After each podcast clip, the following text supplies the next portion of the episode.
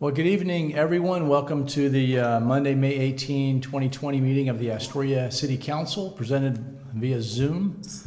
Uh, in City Hall tonight are uh, myself, the city manager, Chief of Police Spalding, Finance Director Ms. Brooks, and Administrative Assistant Jen Benoit, and the rest of the council is with us uh, remotely. And we'll take a roll call. Ms. Benoit. Counselor Rocka, Here. Counselor West, We're having trouble hearing Jen. Counselor West. Counselor Rocka, Here. Counselor We're having West. Trouble hearing you, Jen. Counselor West, Counselor West, can you hear us? I saw you up there earlier. I can hear. Yeah, Okay, I didn't okay. hear Jen, but I'm here. Oh, okay, thank you. Counselor Herman, Okay, Jen's mic's not coming through, so I'll do it. So Counselor Okay. Herman Here, and Counselor Brownson.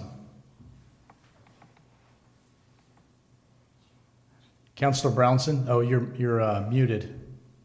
Do we have to unmute him, or? We're just looking for your name, Tom.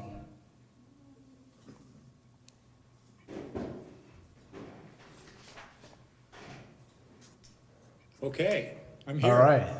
Thank you. Okay, we're all present. And um, first on the agenda tonight is a presentation by Chief of Police uh, Jeff Spalding on expulsion zones.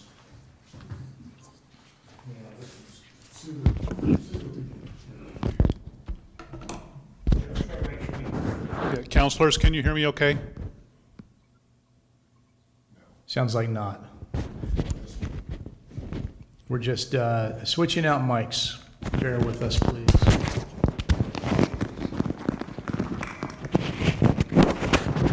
Counselors, can you hear me now?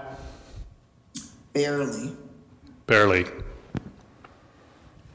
How about now, if I hold it up like that? Yeah, we're hearing you off somebody else's mic, really. I'm sorry, Counselor? He hears you off of somebody else's mic. So. Oh, Would any, do any of these mics work, or is my mic the only one that's plugged in? I, I think the one next to you works as well. That one? Try all these. Hey Jen, uh-huh. why don't you try the one over here?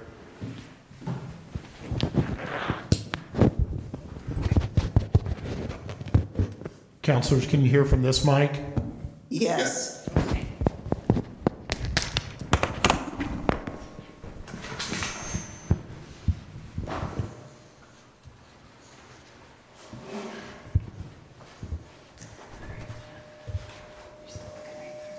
On that one, just, ju- can you turn that one off? Turn off the light. This, before. Up at the top.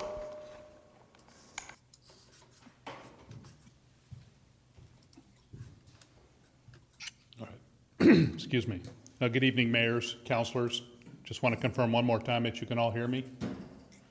yes. Okay, uh, this is going to be a little awkward. I'm kind of standing to the side, and I got the camera to my right, and I got the microphone in front of me, and I got the mayor to my left. So I'm going to do the best I can to make sure I'm hitting everybody here. So, uh, again, uh, Councilor Jeff Spalding, your police chief. Tonight, I'm here to talk a little bit about expulsion zones. Just by way of reminder, we had uh, two prior work sessions where this topic was broached. It was brought up last April of 2019 where we talked about livability issues. And in that particular meeting, I mentioned to uh, council members that uh, one of the options to explore some of the chronic behavior problems we were experiencing was to look uh, at a possible e- exclusion zone. Again, in December of 2019, I brought forward during a work session two different potential uh, ordinances. One would be a chronic nuisance ordinance, and the other would be an exclusion zone. Both of those were concepts brought to council just to seek if a level of support and then to move forward and actually look at presenting an ordinance at some point. Um, At this point, uh, we, uh, myself and the city manager both felt that this is kind of an interim step and felt that it's been a little bit of time since the last council work session And this would be an appropriate time to share some of the progress, uh, the work that's been done, some of the research that's been done on this topic, and to make sure that there's any questions that um, uh, you all would have towards the end. And then at that point, if there's still support, then uh, we'll bring back an actual ordinance some point in the very near future. Um, Brett, was there anything else you wanted to add to that? I just wanted to cover that piece of it. So, um, one, one of the things I just want to make clear is, is I use the term exclusion zone. Uh, you'll also see in some of the other cities, they've actually used the term expulsion zone. But at the end of the day, the actual title of the ordinance would be called Enhanced Law Enforcement Area. An expulsion zone is just one portion of the ordinance that talks about the specific area where certain behavior uh, isn't tolerated and somebody can be expelled from. The, the, the term expel versus exclude is, to me, a better word to use because it, re- it to me, it connotes uh, the fact that somebody has done something inappropriate or wrong and they've been expelled from a particular area as, oppo- as opposed to being excluded. So that's the reason for that name change. Uh, to look at all the different um, ordinances, uh, Jen, if you go to the next slide. We looked at 11 different cities throughout the state of Oregon. There's actually one in Vancouver, Washington as well. These are the 11 that we are aware of. I also have learned since the last presentation that there's another city or two that have also signed on and doing a similar enhanced law enforcement area or an exclusion zone type ordinance. The list on your screen is just six of the 11. And just to give you an example of the types of things we looked at, we looked at the types of areas that were covered, we looked at the types of violations that would take for somebody to violate in order to uh, them to be potentially expelled. We looked at the period of time that they could be expelled for, and then we also looked at the, the variance that could be allowed if someone is expelled from the zone. And I'll talk a little bit more about that in just a couple minutes here. Okay, Jen. So one, one of the important things that I want to reiterate is that the premise of the uh, ordinance is to target chronic negative behavior, and it's not targeting any particular class of individuals. So in, in essence, how a, an established law enforcement zone would work is that the zone that would be selected would, in the first uh, iteration that the ordinance, when it comes to council, we will have selected a, an area based on higher than usual activity and bring that to council. Council would approve that as part of the ordinance if council chooses to. In the future, if we uh, consider adding additional areas in the city, every one of those would have to come before council to approve those before they could be added. So the actual process is if an individual is uh, in the expulsion zone and they receive three violations or misdemeanor crimes in a uh, predetermined period of time, then they can be expelled. In essence, after their, fir- after their second violation, they would actually receive a warning notice letting them know that an additional violation will res- result in them being expelled. So after the third violation, they actually receive an expulsion notice, and this tells them that they can no longer be in this particular area for a predetermined period of time. Most cities go anywhere from 90 days to six months. After the individual receives the notice, there is a waiting period, which also gives them a right to appeal. It's anywhere from six to 10 days, depending on which city. After, they've, after that appeal period has passed, if the individual violates the order, then they can be arrested for uh, misdemeanor trespassing. The actual notice given to the individual includes a map of the area that they're uh, expelled from. It gives them instructions on how they can appeal the process. It also gives them instructions on how they can petition for a waiver for certain portions of the expulsion. And I'm going to talk a little bit more about that in a second. And lastly, they're also given the consequences if they violate the expulsion order. So this is uh, at least an initial draft at some of the potential uh, crimes or violations that individuals can commit. Now, in some cities, and this is something we would also look at as well, in addition to committing three if any one of these incidents, um, some of the cities have taken the position that if you commit a more serious crime like a felony assault, uh, uh, sex abuse, uh, uh, certain other types of more serious type activity, then you only get one time to commit one of those, and then you're automatically expelled from a particular zone. So we'll be looking closer at that and finding out the pros and cons of doing that, but that's definitely an option some cities are exploring. So um, one thing you'll notice on this list too is it does not include um, some of the violations I've actually seen in some cities that are now no longer um, determined unconstitutional, such as begging or loitering. So, um, if an individual is expelled from the expulsion zone, there are um, certain types of variances that can be requested, and we would build these into the process, which is all part of the checks and balances of the whole program. The types of variances are that if um, you do receive, if you're expelled from the area, if you live or work in the zone, you would be allowed to travel to work or your home if you have family members in the zone, you'd be able to visit family members. You'd also be able to meet with an attorney, uh, attend any alcohol or drug treatment programs, attend religious services, and you would also be able to exercise any constitutional right, such as voting. So these um, variances, again, uh, would be granted on an individual basis depending on the individual's um, types of needs. At the same time, an individual simply driving through an expulsion zone would not create a violation. Um, the other types of variables that we're seeing in the cities, again, uh, are based on time periods. The time periods are anywhere from one month to six months or more, uh, the period of time when you reach your three violations. So, in other words, one, one city would have it where you have to reach um, three violations or misdemeanors within a six-month period. Some it's 90 days, some it's up to a year. The other time frame is the period of time when somebody would actually be expelled from the zone. Uh, the average seems to be about 90 days. In some cases, it can be longer, especially if it's a more serious offense, but all that would be spelled out in the ordinance, so we know that in advance.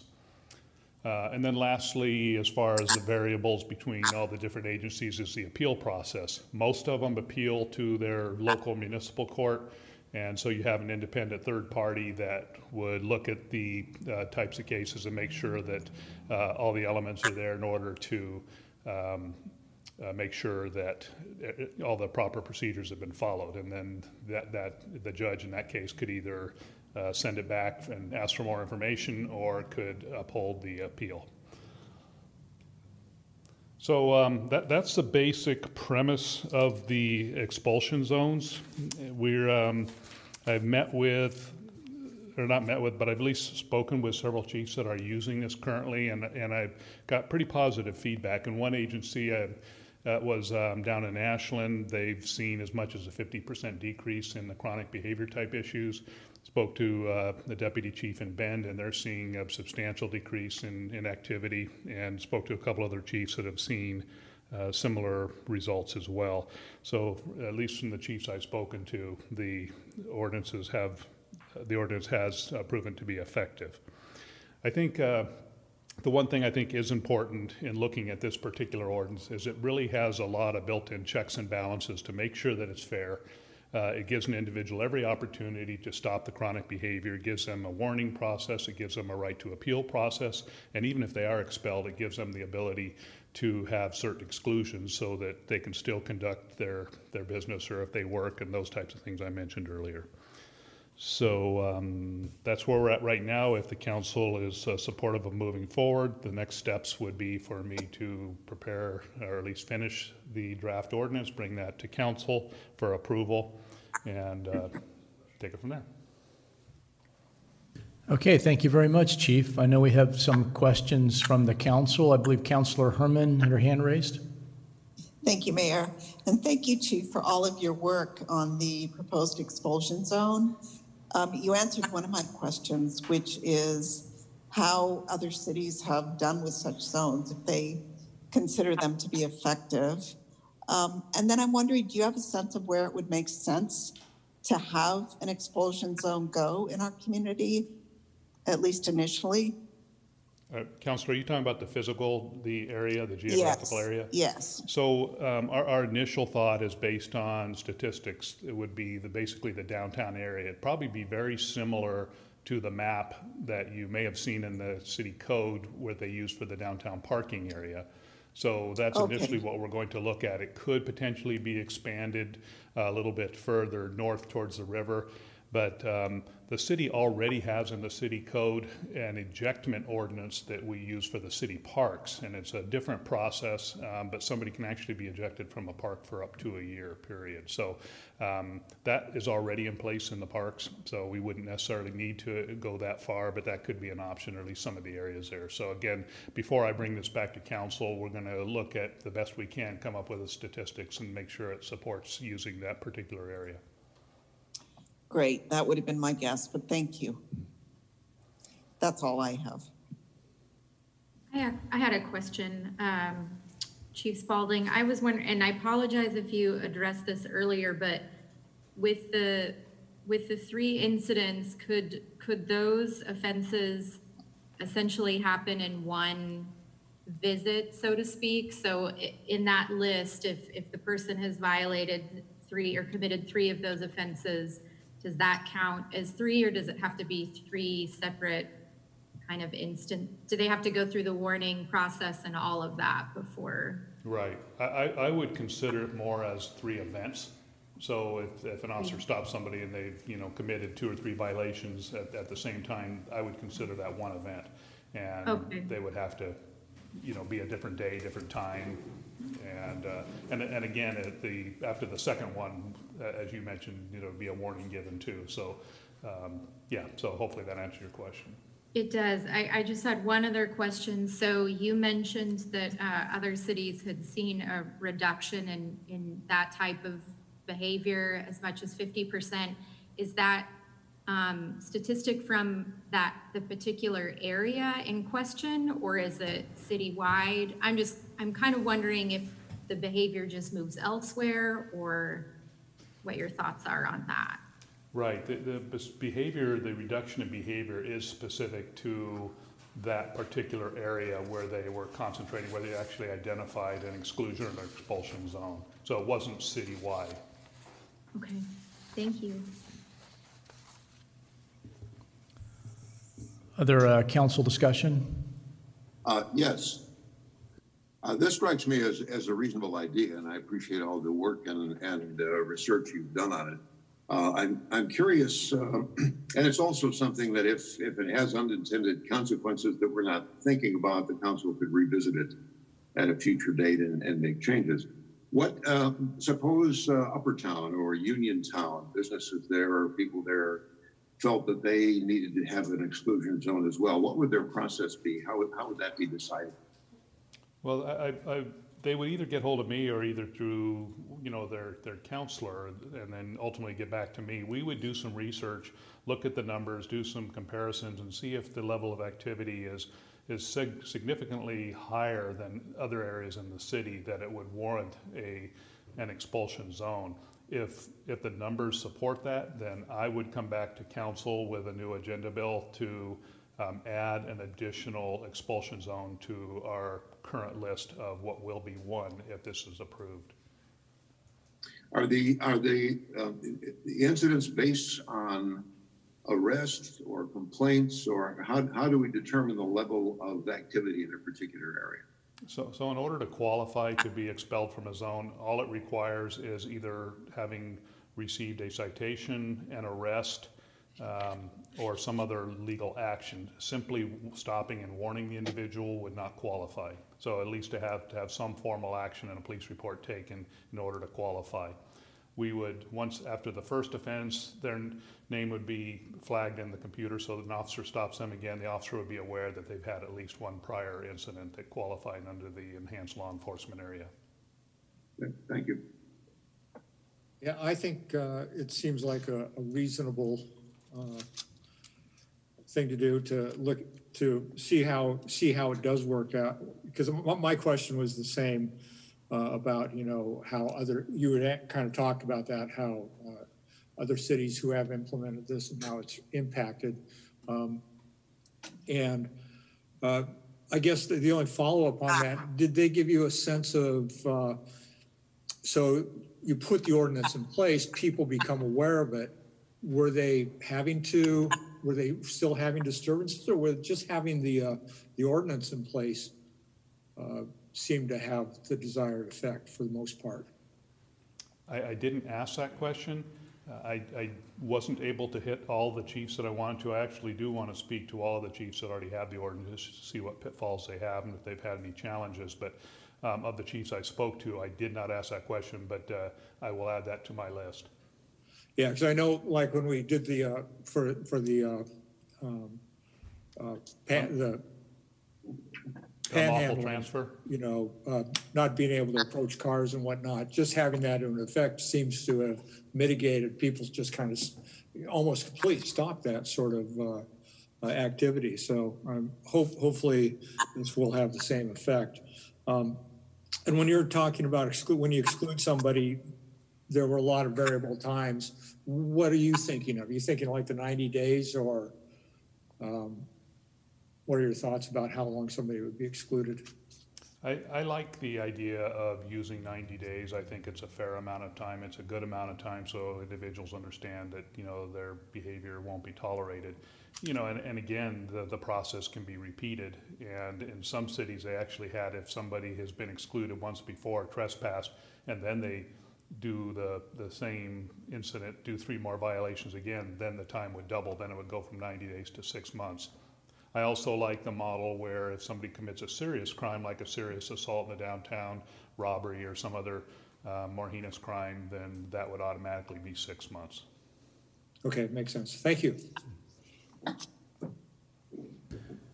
Okay, are there any members of the public that would like to speak to this issue? If so, use the raise hand function on your, uh, on your Zoom settings. Okay, I don't see any members of the public that want to address this issue, and I would, uh, I agree, Chief, with my colleagues. I support you continuing to move forward on this. Any, is there any more specific direction you need from the council? Uh, no, Mayor, that, that should be sufficient. Great. Well, thank you very much for your, your work on this. All right, thank you.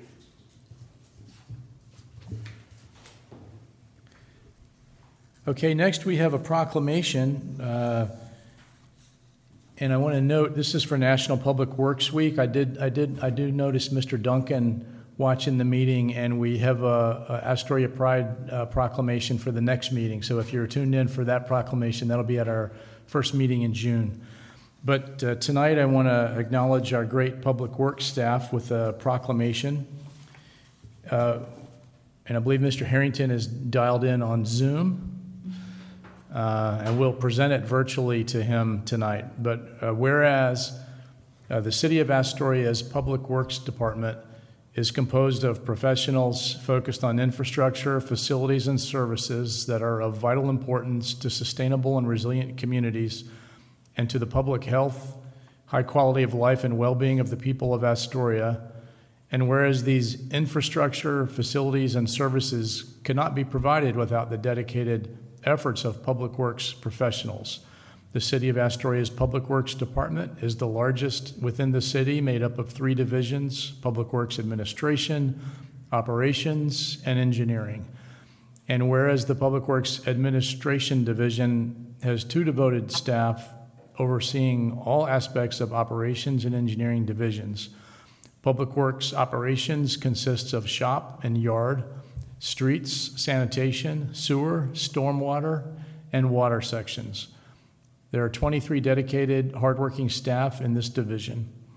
The Public Works Engineering Division has seven committed staff members responsible for a wide range of current and future capital improvement projects taking place in the city. And whereas together these divisions are responsible for rebuilding, improving, and protecting our city's transportation system, water supply and treatment, sewer collection and treatment, public buildings, and other structures and facilities essential for our citizens. And whereas the Astoria Public Works Department is responsible for 55 miles of streets, nine bridge structures, eight miles of shoreline, five miles of rail line, 72 miles of sewage collection piping, 1,546 sewer manholes, 10 pump and lift stations, 80 miles of water line, 3,900 water meters, and 448 fire hydrants. And whereas it's in the public interest for the citizens, civic leaders, and children in the city of Astoria to gain knowledge of and to maintain a progressive interest and understanding of the importance of public works and public works programs in their communities. and whereas the year 2020 marks the 60th annual National Public Works Week, sponsored by the American Public Works Association, now, therefore, I, Bruce Jones, Mayor of the City of Astoria, do hereby designate the week of May 17 to 23rd as National Public Works Week. And I urge all citizens to join with representatives of the American Public Works Association and government agencies to pay tribute to our public works professionals and to recognize the substantial contributions they make to protect our national health, safety, and quality of life. In witness whereof, I have herewith set my hand and caused the seal of the city of Astoria to be affixed this 18th day of May 2020. Signed, Bruce Jones, Mayor, and I'm virtually presenting it to Mr. Harrington and his staff, and I will physically present it in the Public Works building on uh, Friday. So thank you, Public Works professionals. Thank you. And now we have uh, reports of counselors. Counselor Herman. Thank you, Mayor. I attended a town hall meeting with. Actually, I should, I should, I should go back one and allow Mr., normally when we are physically present, we do a presentation of a proclamation, and then we ask the recipient to come up and say a few words. And I, because Jeff's not physically here, I forgot to do that. So, Mr. Harrington, I'd like to invite you to, to say a few words. Well, thank you very much, Mayor. We really appreciate it. And it's nice to be recognized. We do have a lot of hardworking staff that, that are on call 24 7 to respond to emergencies with our infrastructure, our very old infrastructure that needs a lot of work. And uh, I'm sure they all will uh, be looking forward to, to seeing you on Friday. Thank you very much. Thank you. Okay, now, uh, Counselor Herman, sorry I interrupted you. Please go ahead. Oh, no worries. I attended a town hall meeting with Representative Tiffiny Mitchell and public health officials from the three counties within her district, including Clatsop County Public Health Director Mike McNickle, to discuss efforts combating COVID 19. I attended an informational meeting organized by the Astoria Downtown Historic District Association to discuss business owners' plans for reopening, some of which opened last Friday, others are still waiting a bit. And I listened in on the Seaside City Council meeting to hear their discussion and decision to open the beach there. And I'll, I will also listen in on their meeting this coming Wednesday, which begins at seven, to discuss when to open hotels and other visitor lodgings. And of course, anyone can attend the meeting remotely. That's all I have. Thank you. Counselor Brownson.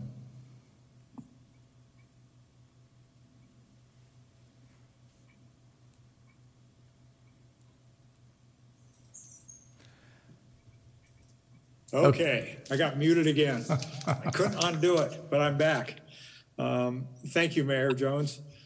Uh, I don't have too much report. Uh, I'm- I'm uh, continuing to do work on the League of Oregon Cities committees, uh, both for finance and tax and energy and environment.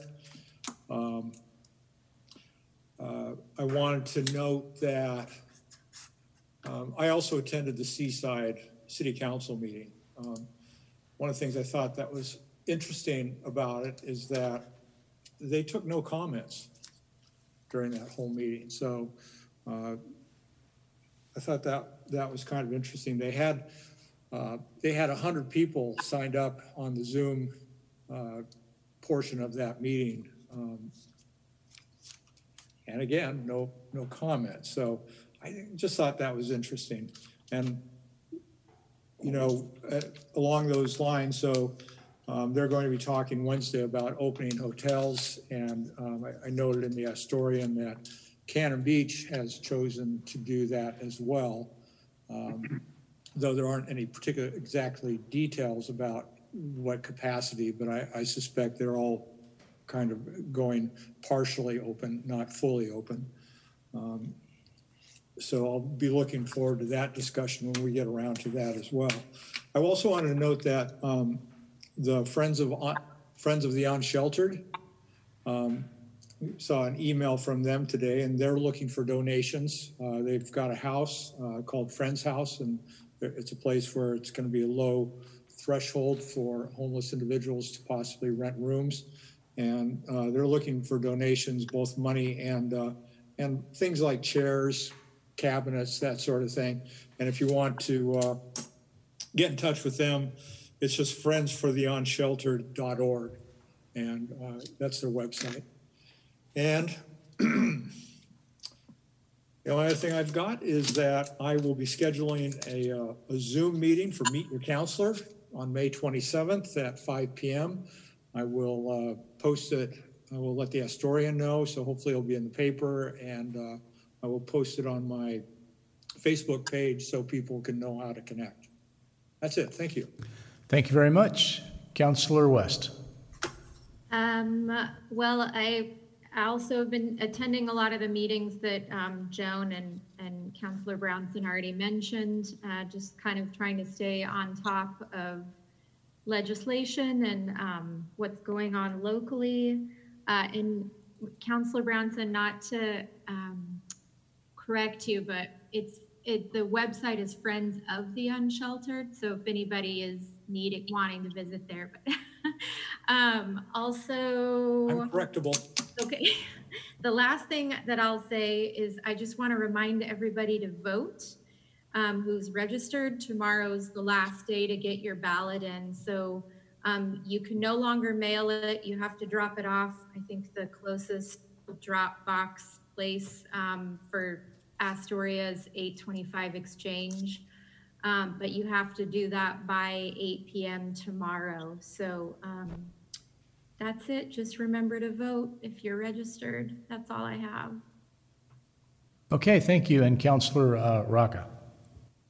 Uh, I don't have much to report. I just uh, would like to give a shout out to really all of our businesses and, and let them know that uh, we're not, when we make decisions about the shutdown, we're not sitting in some ivory tower handing this stuff down. A couple of us on the council own small businesses. And we've gone through the same stages of hope and grief and terror that all of the other small businesses have gone through. Uh, in, in my case, uh, uh, we're last in line to open again. We have a business that depends on a couple hundred people coming into our building and having dinner with us and watching a Broadway play, and they're with us for about five hours. And so by the time we can get open, I think everybody else will, will have opened. Um, and we've gone through the thing about hearing, uh, being the, the, the hope of hearing for these federal programs and then the deathly silence that followed that after you apply for them. And so I understand what businesses are going through and and the, and the lag time of getting unemployment benefits for employees and so on. In our case, we have 50 employees. Many of them have been with us since the 80s and the 90s. So they're not cogs in a machine. They are friends and their family. Um, so I literally know know how that is and feel for you. I also want to shout out to the adaptability of some of our businesses. I happened to stop into Pilot House Distilling a few days ago and I asked them how things are going. And they said, what's keeping the doors open is hand sanitizer, which they've started to make. Here's a sample. So, smarts and adaptability at least can help help hang on until reopening happens.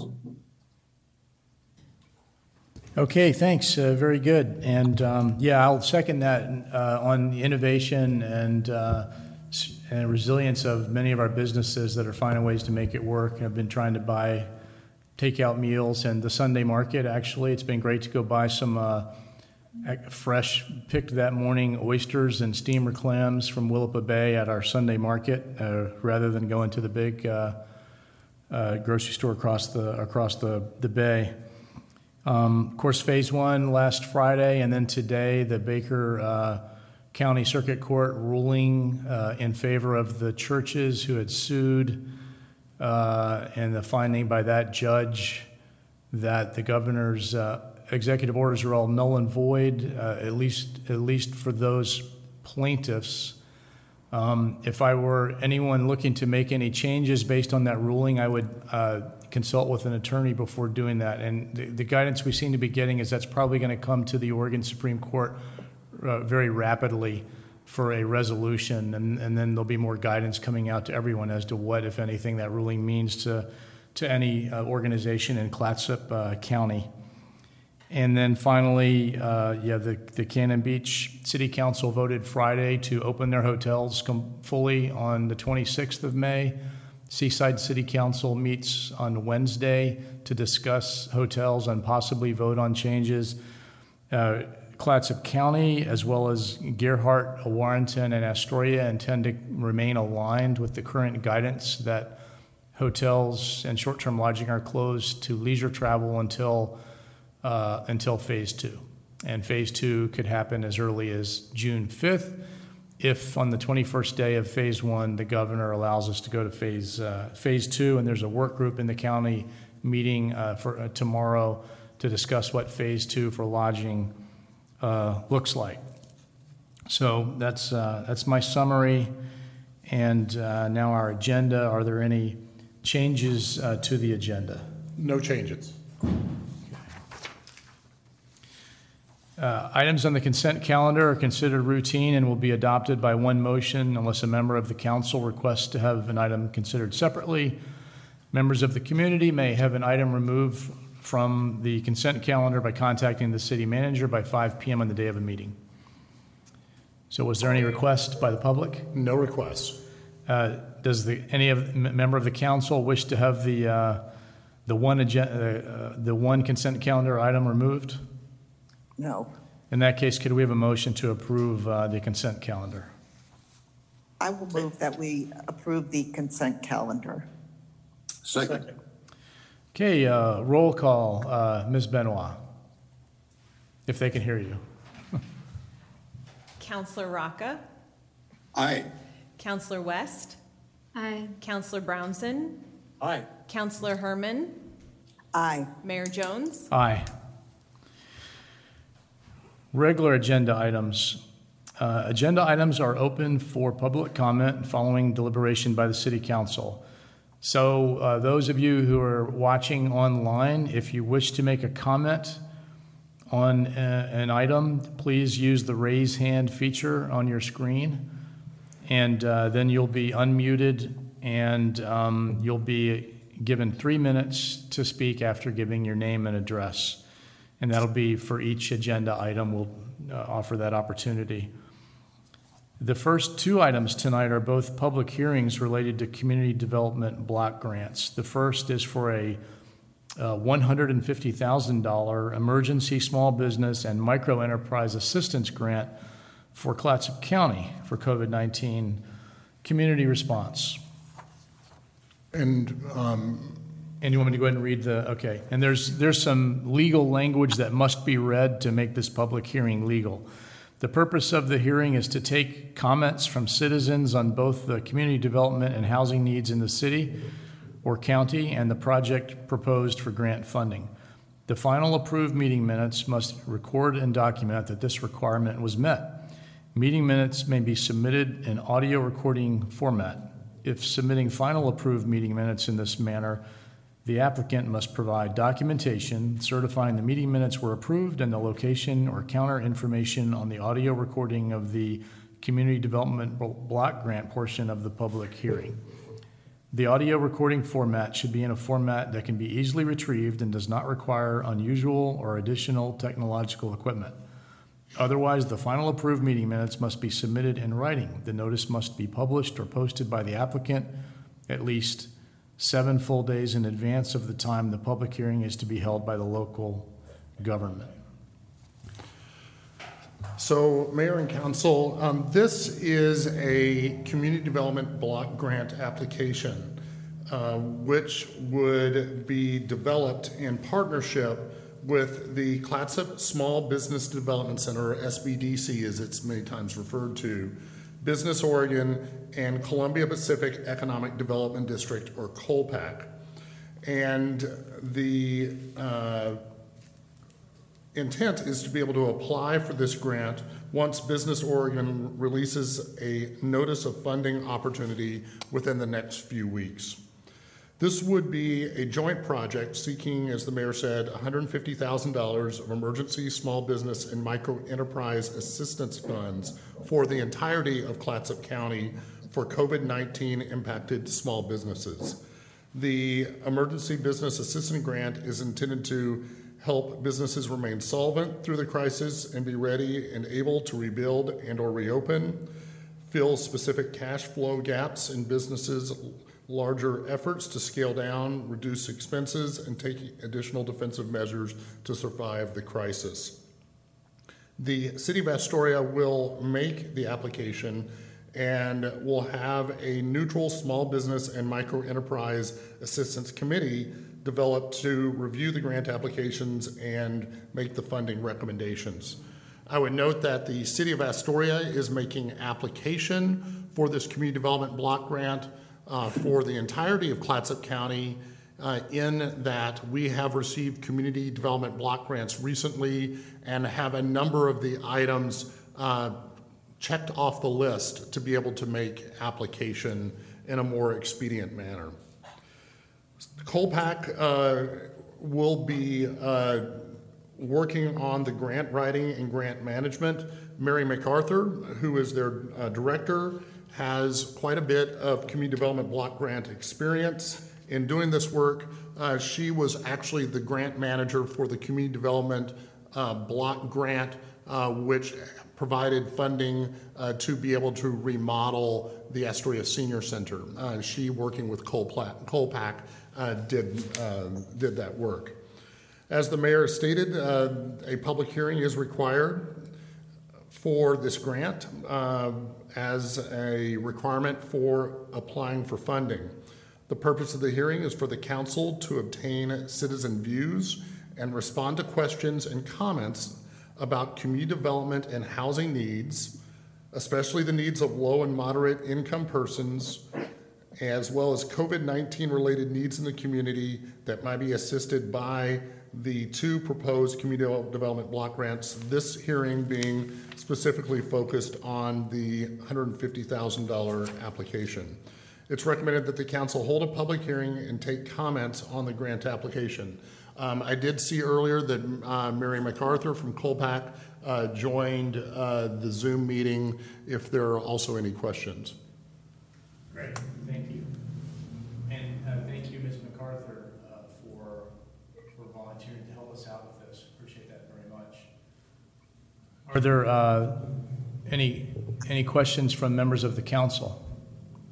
I had one question. Um, in the documentation, it said that it is estimated uh, that the proposed projects will benefit at least 60 to 100 business owners. I'm assuming that that's countywide.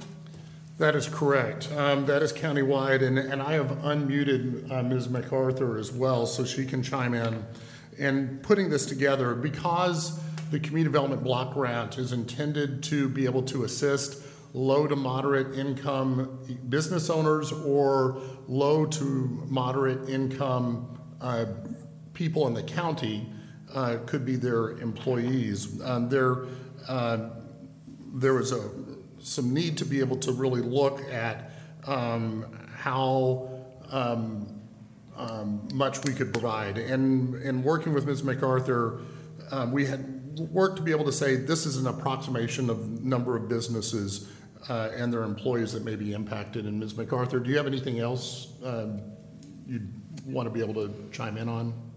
I, I guess the, the, the most uh, pertinent piece of information is the, the, the most recent statistic that came out that, um, and, and, I think this applies to North particularly, in that is uh, Clatsop County has been extremely hard hit by the, the, uh, the, the restrictions and the closures, and that 40% of, of, of folks making less than $40,000 a year are currently without incomes.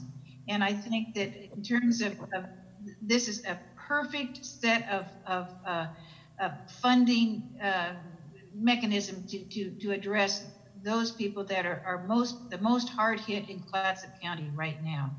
And uh, the other piece is that almost a third of the business owners in uh, Clatsop County are uh, uh, sole proprietors and um, and uh, women-owned businesses, and, and those are uh, other groups that have been significantly impacted by the, the restrictions and closures uh, related to this pandemic. Thank you. Yeah, I would fall into both of those categories. Thank you. That, that definitely answers my question. Wha- How did the, uh, the sum of 150,000, how did that become the sum? Where- What determined that? That is the maximum amount that can be applied for under this program. I see, okay. Because it's, on the one hand, it's great that it can benefit between 60 and 100 businesses, but 150,000 divided by 60 to 100 is, it'll be great, one or $2,000 if you're receiving that, but uh, certainly the need is much greater. Yeah, yes, the- but the, the maximum amount for this application type um, is 150,000. Well, I'm glad we're able to go for the, the maximum. Counselor Brownson, you had your hand up. Yeah, I took it down, but I, I guess that, um, the only question I really have is I'm, I'm not quite clear, uh, if this is Clatsop County, why we are, how we're involved in this. So, I mean, we're, basically, we're stepping up to the plate to help the county out because we can. Because we have this pre-existing uh, community development block grant account and history okay. of success, we're able to do it for the county. So we're, you know, it, it'll be, the, the monies presumably would be divvied up relatively proportionally to other jurisdictions, not Astoria alone. So, so we're just helping out our fellow uh, Clatsop County residents. Thank you. Yeah, I kind of did some research on the grant and it looks like, uh, as was mentioned earlier, Astoria specifically is able to kind of check off a lot of the requirements for the grant itself. So, um, essentially just making us more eligible or, or giving us a better chance to apply, uh, on the county's behalf. So, so Mayor, and to further provide some clarity on that question, um, it was conveyed to us by Business Oregon that um, this would be awarded in more of a regional fashion, like a county scenario, that um, we wouldn't have individual cities being able to make application and receive those funds. And so there was communication between uh, the uh, jurisdictions within Clatsop County uh, with, um, with all the city managers and the county managers, uh, county manager's staff, um, that because we had those items ticked off, that, that we would go ahead and make application jointly. And so those conversations have been made with the various jurisdictions. Okay, any other counselor comment at this time? Uh, Just one more, more, so this is, um, this is, these are state funds that are going to this? These aren't federal funds being funneled through the state? These are, community development block grants are always federal funds uh, that would go to the state, and then the state administers the programs um, on, on behalf of the federal government. But it has nothing to do with the CARES Act. No, This these- is not COVID-19 This is federal not relief CARES. funds. It's, These these are community development Okay. block grant funds. Okay, well, let me, let me open it up, uh, open up the public hearing. Are there, are there members of the public other than the council who would like to ask a question or make comment? Did Joan have a question? Sorry. I, I did, but I can Okay, wait. go ahead, Joan. You're a member of the public. Um, I assume hopefully we will get the grant, and if that is the case, how soon before the funds would be available?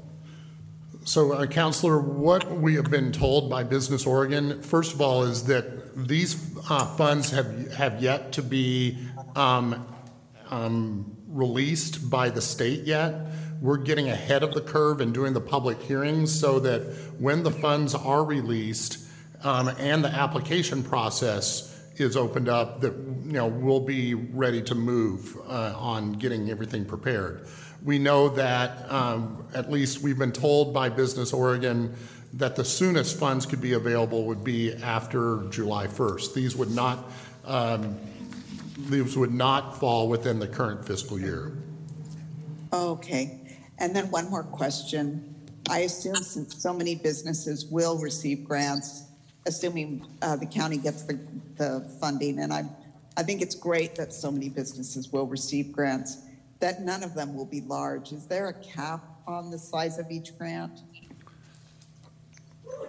Ms. Mary, um, I don't believe there's a size on the, the, the cap of each grant, that that's something that would need to be decided as a part of the, the application, but, you know, the intention was to be able to have the most reach. Uh, is that correct, Ms. MacArthur? Okay. They're, they're, yeah, they're, the, the, the block grants themselves do not, uh, uh, look at the size of the businesses, but they do, uh, definitely target businesses that would, uh, have an impact on low and moderate income employees, Okay. owners themselves. So mom and pop businesses, More like, yeah. yeah, which we have a lot of here. Okay, great. I, I think even a small grant, such as $2,000, can make a big difference, especially right now for a truly small business. So even though it may not get them out from underwater, it can help. I'm- I'm assuming the idea would to- be to um, spend all the money. So if you had 10 grants, you'd try and spend it on, I mean, 10 applications, you would s- try and spend all the money on those 10 applications, or if there's 30, you would divvy it up in that way? Is, is that sort of how it might work? Yeah, I mean, Mary, I'm gonna, I'm gonna initially take uh, a stab at the question, let you chime in. My guess is we're gonna get more than, than 10 applications, based upon what we've seen from some other grant programs within the, the county. Um, Mary, your thoughts? Uh, yes, I think that probably the, what you want to look at is, is fairly close to the block grant criteria relative to the, the, the moderate and low income impact. And, uh, because I suspect you will get more applications. That said, there might be other opportunities for, uh, uh, for, um, business assistance grants coming up sooner. These block grant funds would come available though too. So it, it, I, I think that, I think you're gonna be okay. So again, my, kind of the, just my question is that we get the 150,000, we want, we will have the ability, no matter what, to distribute that full amount to the uh, community. Fully, yes. Yeah. Okay, are there any members of the public who wish to speak to this?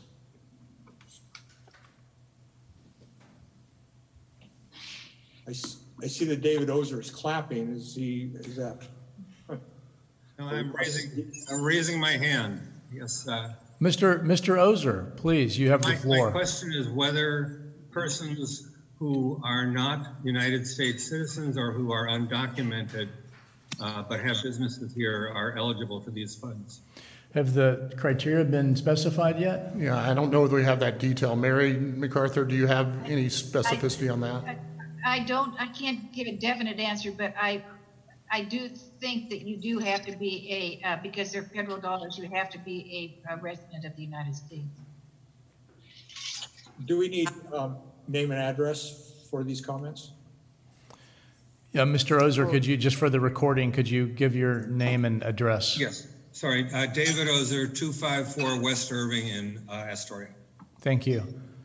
Are there other comments?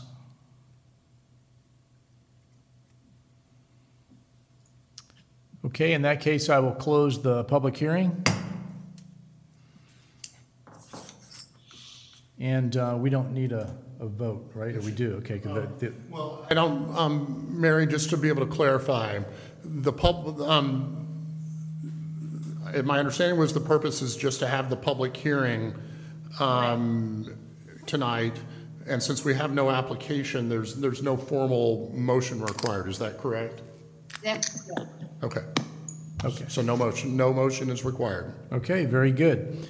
In that case, we'll move on to our next um, Community Development Block Grant uh, public hearing, which is a $50,000 community response um, block grant. And I'll read the same language that uh, the state requires me to read, which is that the purpose of the hearing is to take comments from citizens on both the community development and housing needs in the city or county and the project proposed for grant funding. The final approved meeting minutes must record and document that this requirement was met. Meeting minutes may be submitted in audio recording format. If submitting final approved meeting minutes in this manner, the applicant must provide documentation certifying the meeting minutes were approved and the location or counter information on the audio recording of the CDBG portion of the public hearing. The audio recording format should be in a format easily retrieved and does not require any unusual or additional technological equipment. Otherwise, the final approved meeting minutes must be submitted in writing. The notice must be published or posted by the applicant at least seven full days in advance of the time the public hearing is to be held by the local government. All right. Here's Isa.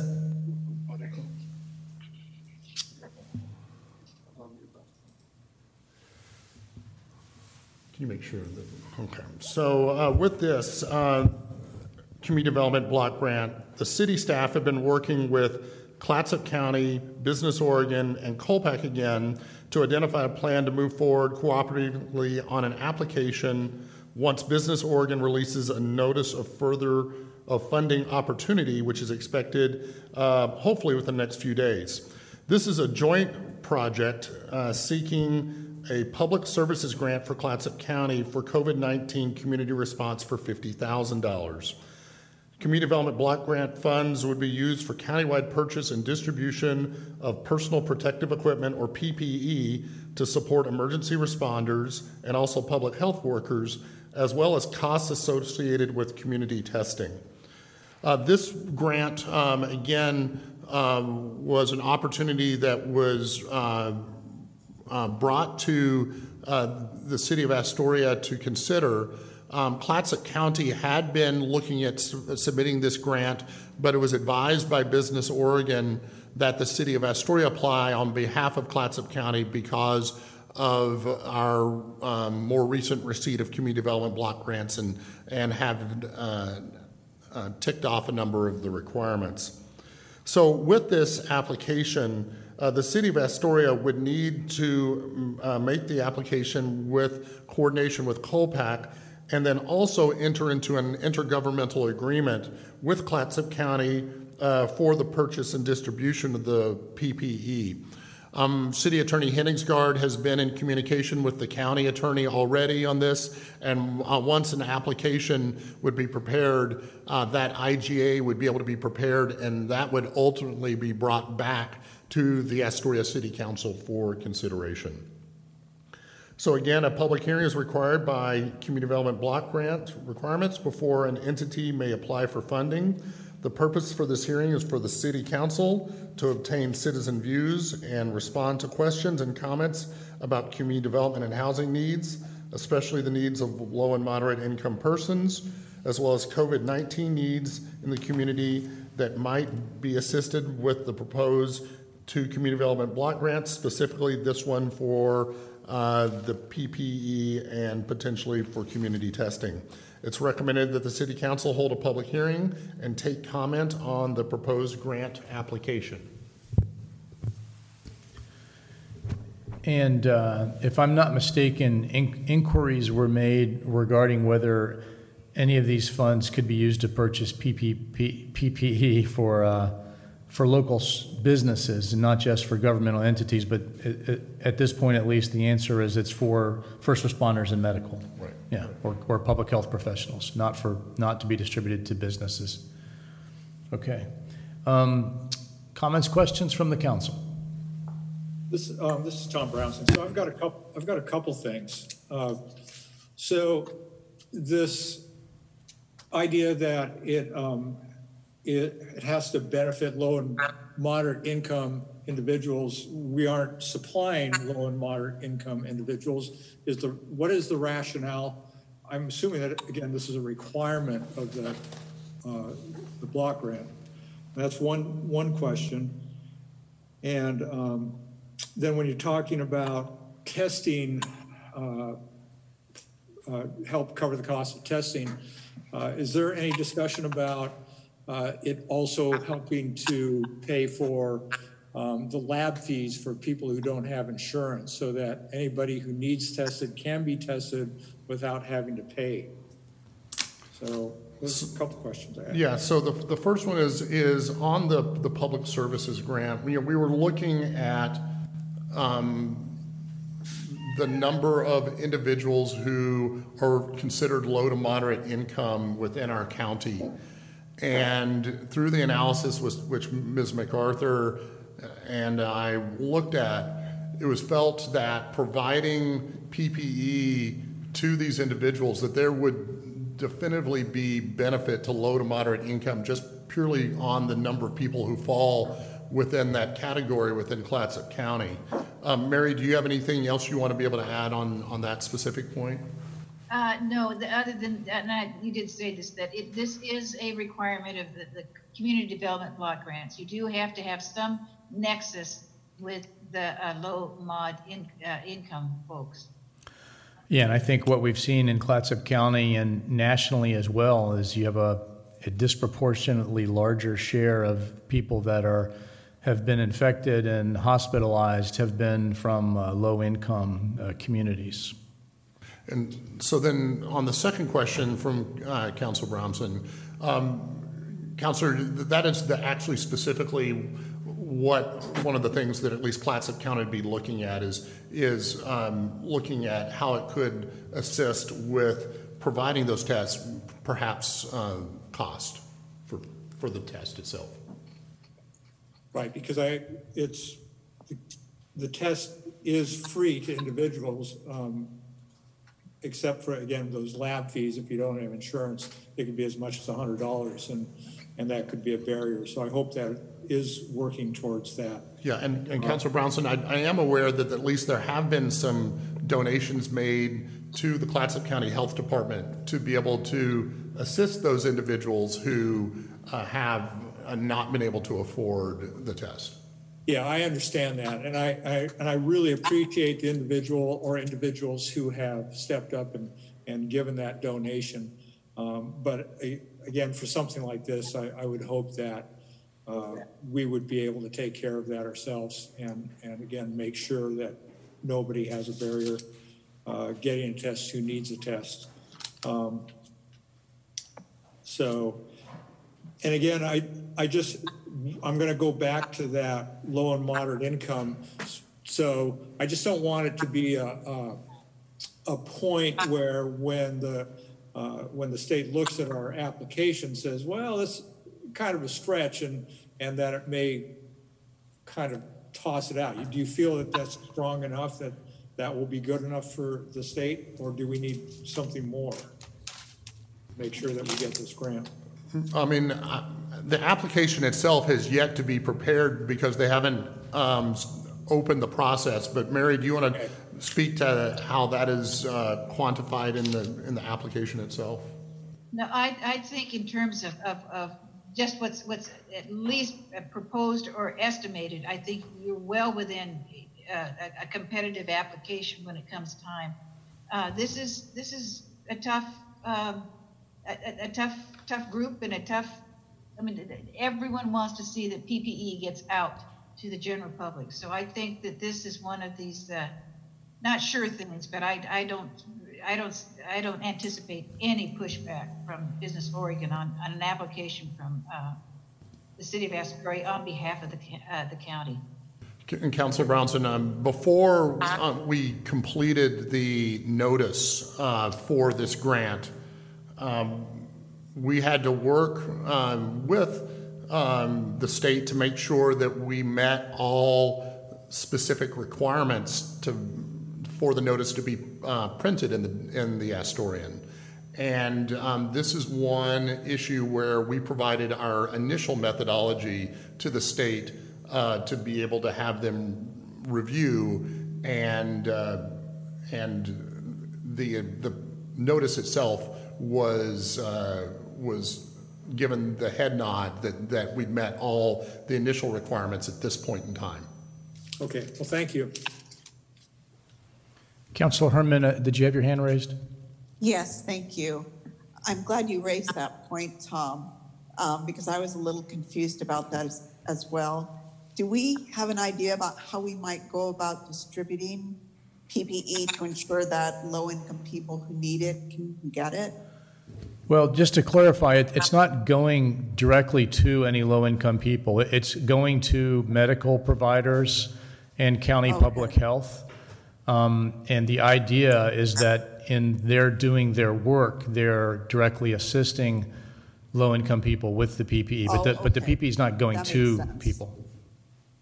And would this equipment be distributed to hospitals as well as, pub- or only publicly funded medical providers? Such as, I mean, our fire department is a first responder and the county health department. So it, it must be um, used as uh, stated in, uh, you know, in the the memo where it says to support emergency responders and also public health workers. And so um, what happens right now is the county um, has um, a supply of PPE that is provided to emergency responders and, and health workers that may need it and can help backfill those things. So there's already a network established within Clatsop County to be able to do that. And so um, if someone gets short, um, you know, that um, there can be an ask made by an entity to the county for distribution of those Okay. materials. That makes sense. Thank you.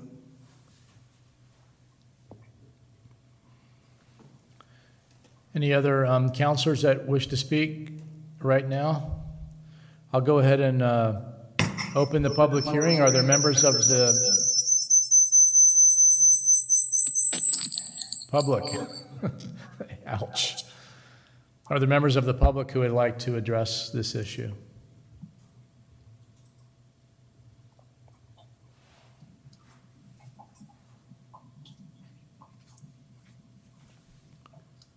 Okay, I don't see any uh, hands raised, so I'll close the public hearing.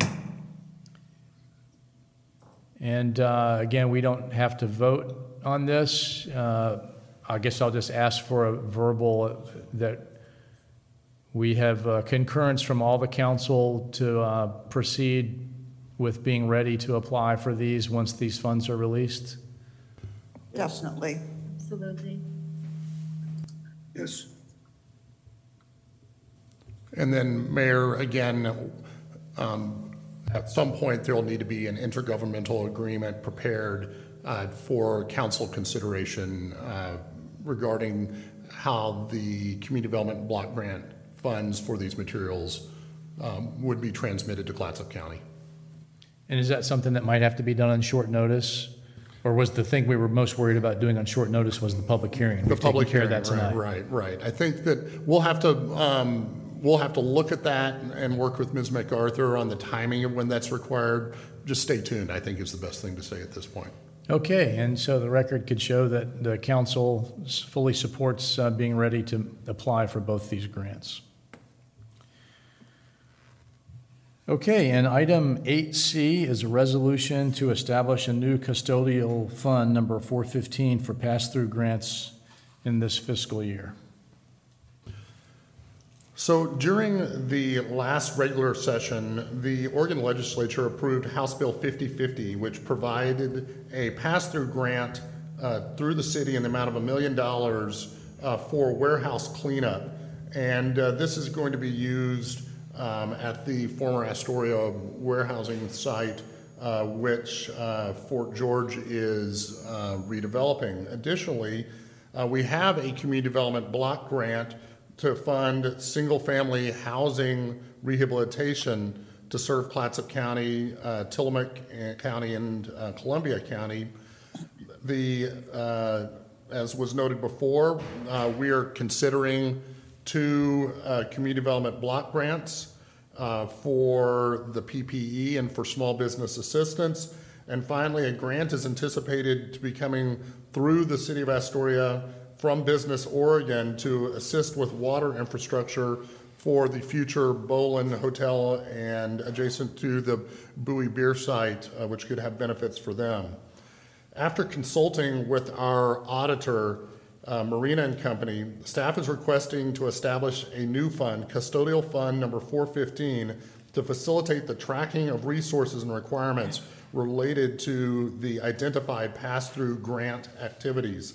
It's not anticipated resources or requirements uh, would be incurred in the current fiscal year, but the establishment of this fund will assist in the processing of the next fiscal 2020 to 21 budget. So tonight, it's recommended that City Council approve the resolution to create custodial fund number 415.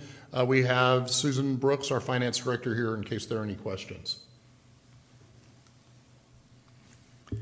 Okay, counselors, any, any comments, questions?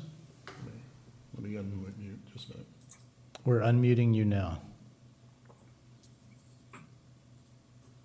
I have none. No questions for me. None for me.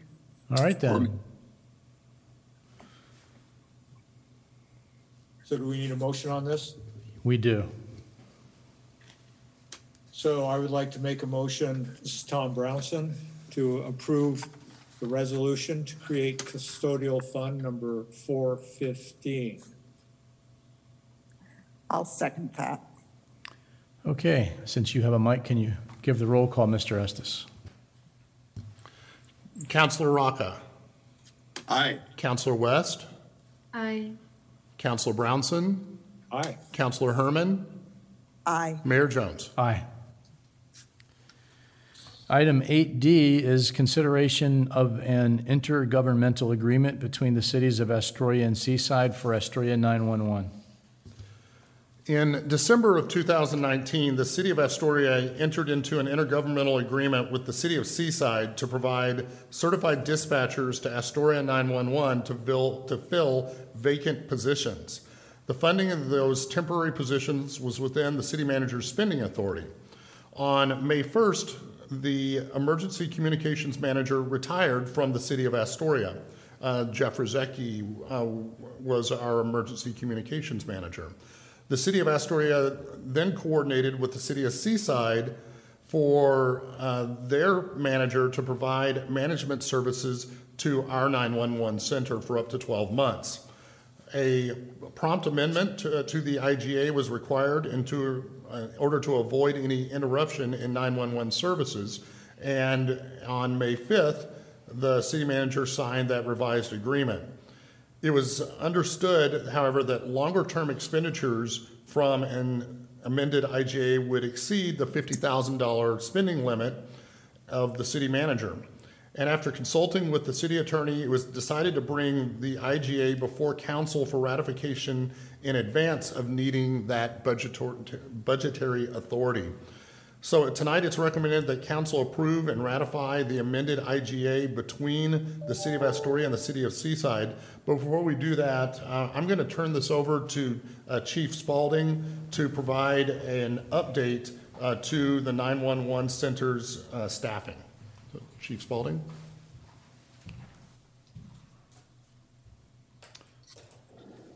Thank you, Brett. Uh, Mayor, members of council, again, Jeff Spalding, your chief.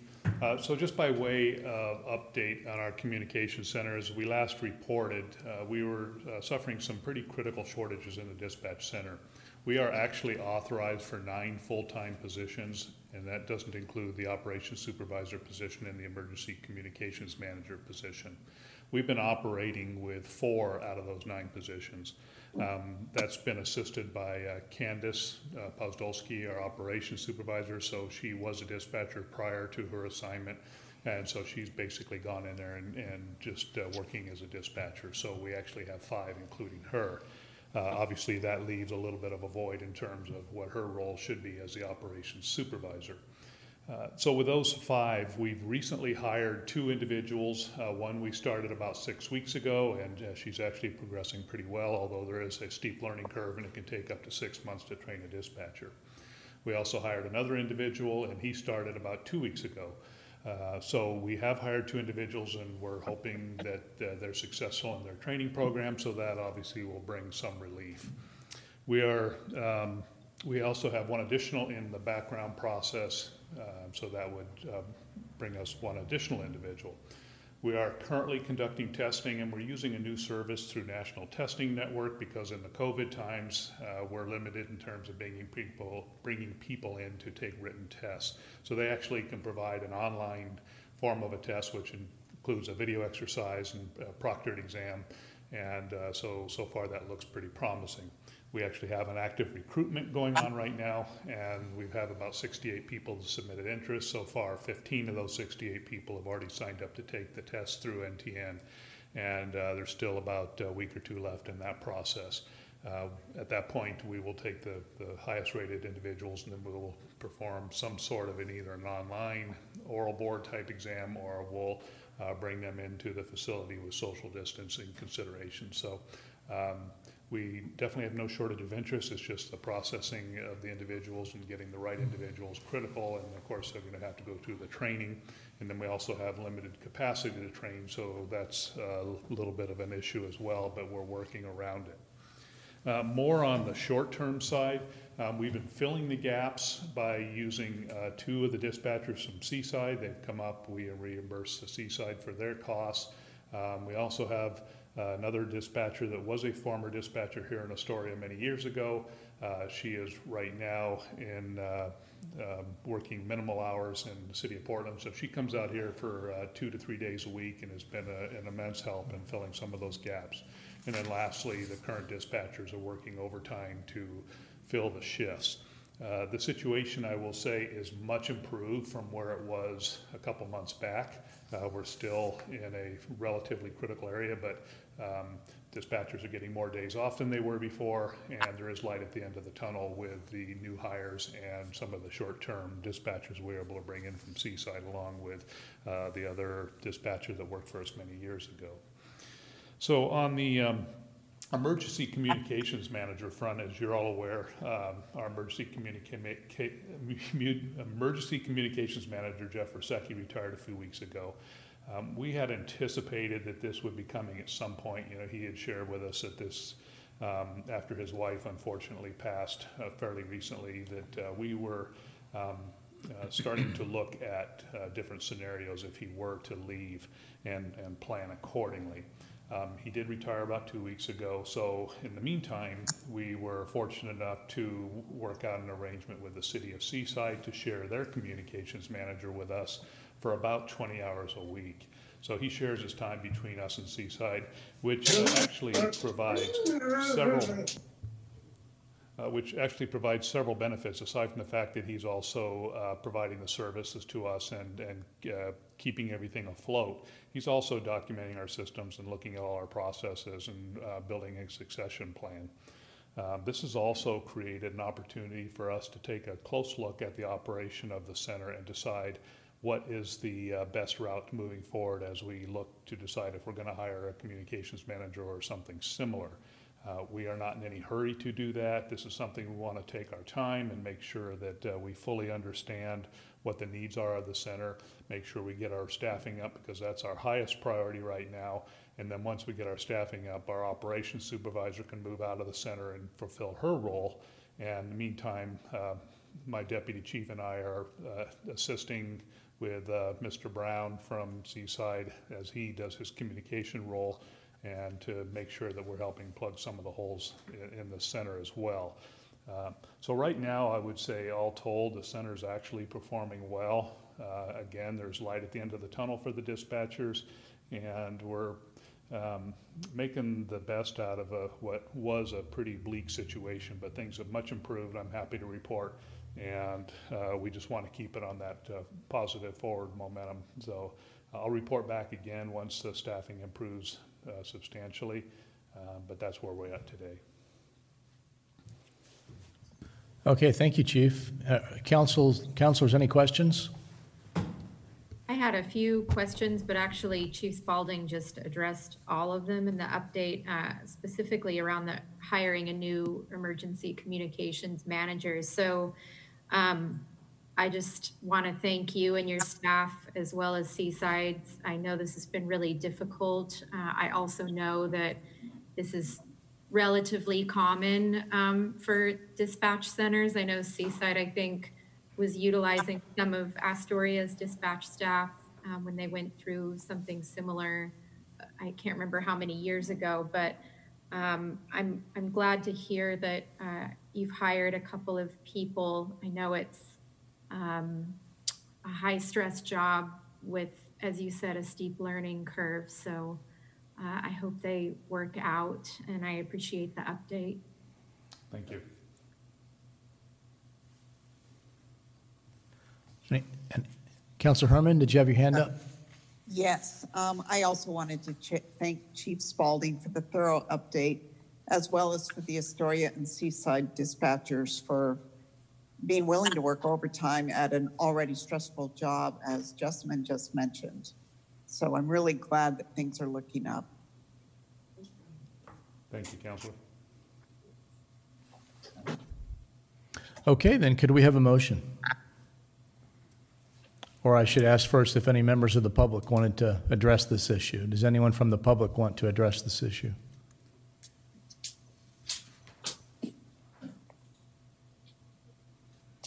Okay, and could we have a motion?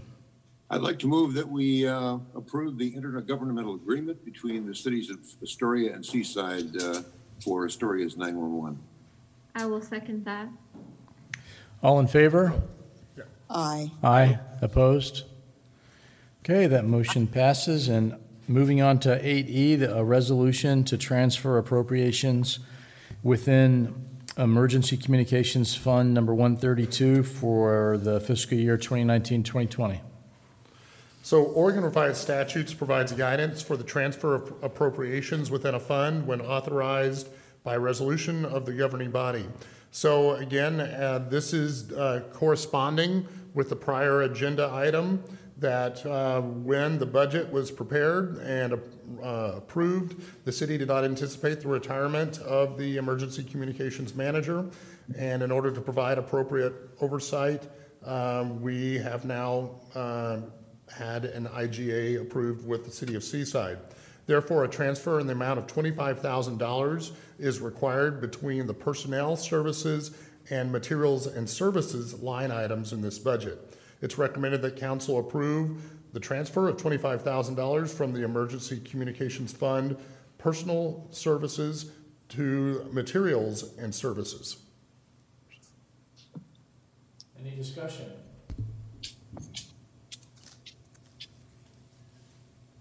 Okay, any questions from the public? All right, then could we have a, uh, a motion? I move to approve the transfer of appropriations within Emergency Communications Fund 132, the budget for uh, fiscal year 2019-20. 2020. Uh, sorry, 219, uh, 20, 2020. I'll second that. A roll call, Mr. Estes. Counselor Herman, Aye. Counselor Brownson, Aye. Counselor West, Aye. Counselor Rocka, Aye. Mayor Jones. Aye. Um, Item 8F deals with the uh, Promote Astoria Arts and Culture grants and the need for some additional policy clarification due to issues with COVID-19 and spending those funds. So at your last council meeting, the council provided direction regarding arts and culture grants to promote tourism in light of the COVID-19 emergency. So staff uh, is requiring an additional clarification, something that came up after the last council meeting uh, for those organizations who received funds in the current fiscal year who've had to cancel their events and programs but did not seek a grant for fiscal year 2020-21.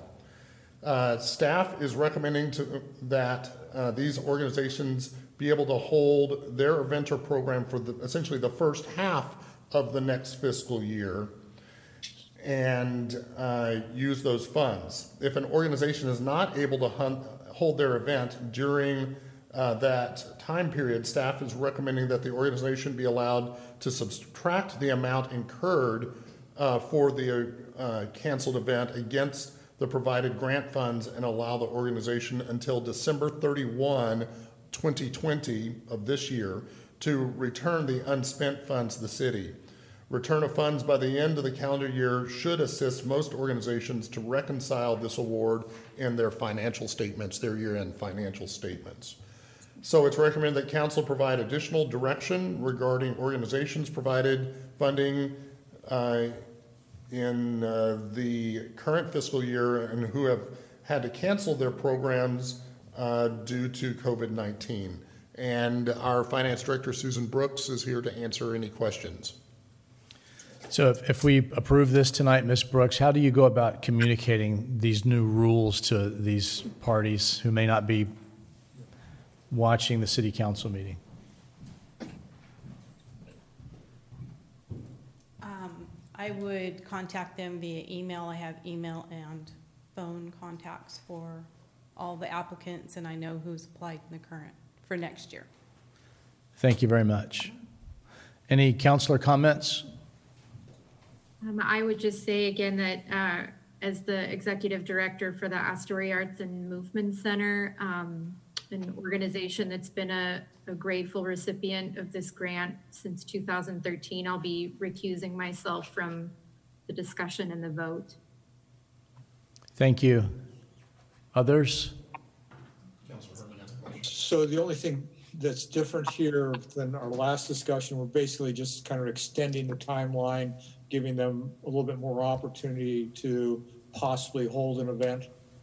Yeah, I mean, the, the different scenario is last time um, we were discussing groups that had received funding but had applied for funds next fiscal year and could use those funds all of next fiscal year.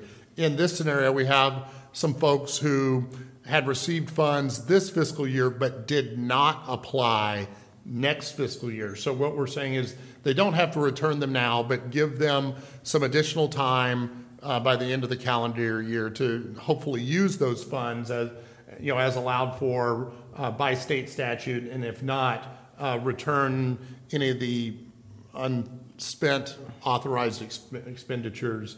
Um, uh, re- return the funds uh, that are remaining after uh, expenditure of authorized uh, expenditures by the end of the year. All right, so I think, I think that's great. Um, You know, if they, if they can get something going, you know, that's what it's there for. And um, If it doesn't happen, we'll get our money back, so. Good enough. So, just so I understand, um, so they didn't apply for funds for next year, but if they choose to put on an event, if they're able to, for, before December 31st, is that correct? Then they can defray those costs with the grant funds from this year. Coun- Counselor, you, um, the, the connection was lost a little bit and you were garbled for a little bit. So could you re-ask the question? Um, I thought I understood it, but now I'm a little confused. So they're receiving a grant. They did receive a grant for this year, but they had to cancel their event. So if they want to use those leftover funds for an event they could stage between now and December 31st, they could use the funds for that. Is that correct? That is correct. The, the one Okay. caveat is, is the same thing that, that was stated last time, is that um, to be able to utilize these funds, they still have to be for a tourism-related event. So if their event, let's say, um, is modified uh, to be one more for locals and not for tourists, it would, it would become ineligible under state statutes. So, so. Yeah, so Pride Parade, for example, is an event that draws in a lot of people from outside town. If they choose to have a volunteer dinner, it Yeah, doesn't count. Does not count, correct. But- And that was applicable um, on the scenarios we provided last time, and, and it would apply here. Just the, the only nuance difference is that all the assumptions from the discussion last time were that everyone had applied for funds next fiscal year, and we have some folks who had not applied for next fiscal year, and we're providing them with essentially another six months to hopefully be able to hold a tourism-focused event. Okay, so they'd pretty much be left doing it in the fall, since That's I correct. assume if they attract gatherings of a certain size, um, they'd be restricted until we're out of phase three, I think. Is that correct? Yeah, I mean, that would, I mean, well, and we'll have to look, well, I would also say it, it depends, I guess, on the event as well, because the governor has said no large gatherings through the end of September. I mean, Right, presumably, what I was there- you could conceivably have a tourist-related event that complies with the governor's ban on large gatherings. We would just have to see what that event is. Right. Okay, thank you. Well, if I'm understanding this correctly, it also would take care of those organizations that uh, had been planning events and probably already had expenses. Uh, And it just gives them a little time to get everything in order and uh, before they have to return the money that they, that they hadn't already legitimately spent. But That's some of them will not be able to hold events Correct. to make up for it. So this is taking, taking care of them as well. Yes. Yeah. Well, I'd like to move that we uh, approve this uh, additional policy direction for the arts and culture grants. I'll second that. All in favor? Aye. Aye. Opposed? Okay, uh, item 8G is an IGA with Cannon Beach for uh, building official and inspection services. So in May of 2019, the City of Astoria approved an IGA with the City of Cannon Beach for building official and inspection services. The Cannon uh, Beach building official, Alton Butler, therefore serves as the designated building official for the City of Astoria and does the majority of our inspections. The initial IGA was capped at the city manager's spending authority and therefore needs to be approved by council so that additional amounts can be paid for services rendered. rendered. This IGA approval is needed for the current fiscal year and also would continue into the next fiscal year. Funds would be provided in the Building Codes Division budget and would be paid by building permits secured as they are issued. So it's recommended that the City Council approve the IGA with the City of Cannon Beach for building official and building inspection services. Comments or questions?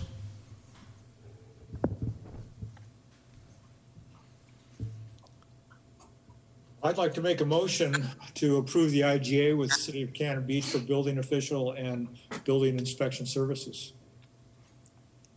I'll second that. And I don't see any public uh, hands raised. So we'll have a And we vote. have Nancy Oh, Ferber. Nancy Ferber, you have the floor. Hi. I had a couple quick questions. Can you guys hear me? Yes. Yes.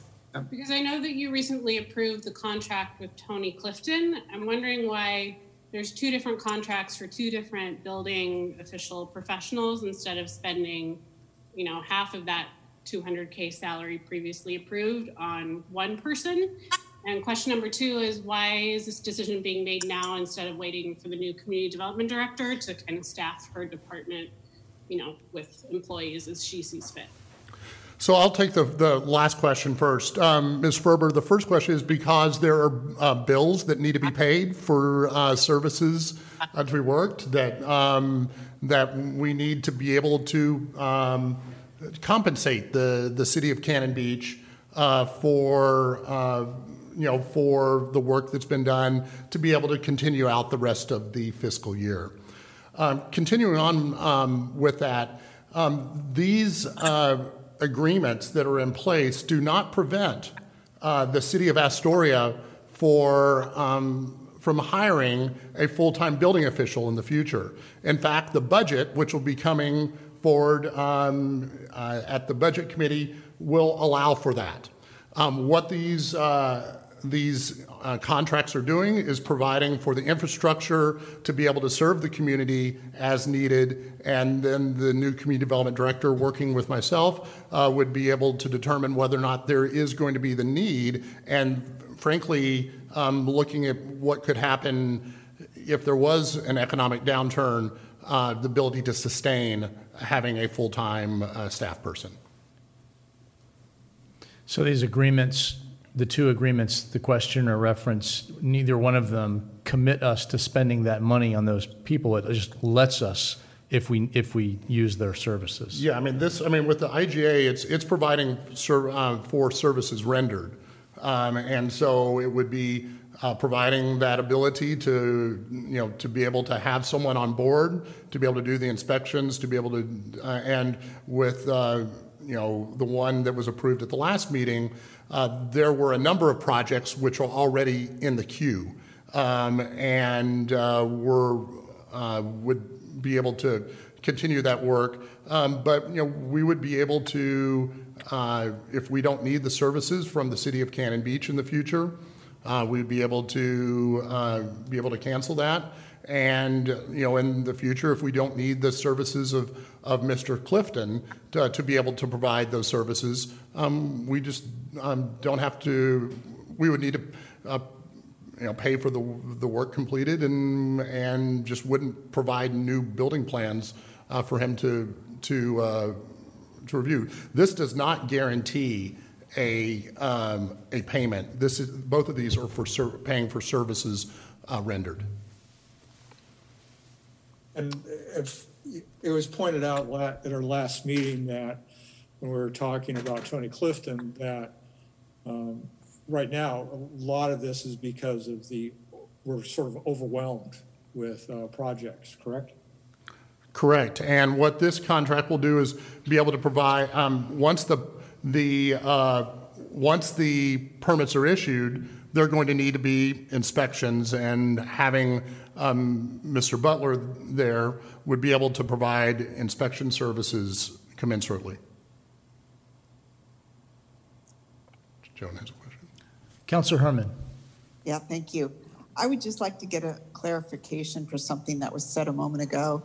The contract with Tony Clifton is for $167,000 over two years.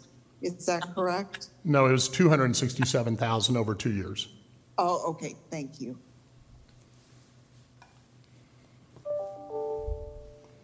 Okay, if there's no other uh, discussion, we already had a, a motion and a second, and all in favor? Aye. Aye. Opposed? All right, and the final item is, uh, is uh, to offer a letter of congratulations to uh, Walldorf, Germany, our sister city, in celebration of their 1250th birthday celebration, which they unfortunately had to cancel. Uh, that's ha- taking place uh, over this past week, actually. And I think, um, so we- did we have a, a letter? Okay. No. I got it. And so, um, and is the intent to get everyone to stop by and sign? Or I can run around. Okay. So we have a letter to be signed by all of us on the council um, to the, the Honorable uh, Christian Staab, Bürgermeisterin Stadt Walldorf. Dear Bürgermeisterin Staab, on behalf of the Astoria City Council, Walldorf Astoria Sister City Committee, and citizens of Astoria, I congratulate you and the citizens of Walldorf on your historic 1250th anniversary. We recognize with pride the special relationship between Astoria and our sister city of Walldorf, which began during the 200th anniversary celebration of John Jacob Astor's birth in 1963. Since then, the citizens of Astoria, Oregon, and the citizens of Walldorf, Germany have enjoyed a positive and cooperative sister city relationship, including our student exchange partnership over 48 years, the German American Friendship Partnership Committee entering its 57th year, and the Steinbach Strasse and Kriegi Circle, dedicated roads in honor of our exceptional previous mayors. I'm certain that Walldorf and Astoria will continue to forge new friendships as we look forward to new opportunities for fellowship in the future. While we wish we could be with you in person to celebrate this momentous occasion, we are celebrating with you in spirit and look forward to our continued relationship for many years to come. And there's a signature block for each of us uh, on the council, and Ms. Benoit will arrange to get everyone's signature. I'll sign it tonight. And uh, that is the last item on the agenda. Is there any um, uh, new business by the councilors? I'd just like to tip my hat to the members of the public who have hung in for this entire meeting. It hasn't been the, uh, you know, the sexiest meeting we've ever had are the ones with the most passion and intrigue. So thanks, folks. Thanks for showing the interest. All right. Now, is a thumbs up the same as a raised hand, or is raised hand different? Because Astoria Pride had a thumbs up, but that's not a raised hand, is it? Okay, okay. All right, are there any members of the public that would? Mayor, I'm- Oh, I'm I'm- sorry. staff Oh, that's right, we have a staff- staff, uh, we have a staff report or staff New business item. new business item tonight, um, which pertains to, uh, among other things, Parks and Rec budget. So, So, so um, I'm going to start off uh, on this uh, topic, and um, Ms. Brooks is going to be able to chime in, and, and perhaps Mr. Dart McLean, uh, who is in the uh, council chambers as well. So, over the past week, um, we have been uh, wrapping up the budget. That's uh, specifically Ms. Brooks and myself working with all the various department heads. And we've gone through all the various uh, budgets, and we're continuing on the direction provided by the council at the work session, uh, where we're going to be preparing a budget for next fiscal year with operations uh, um, provided for in budget line items, not knowing how transient lodging taxes or property taxes are going to be impacted.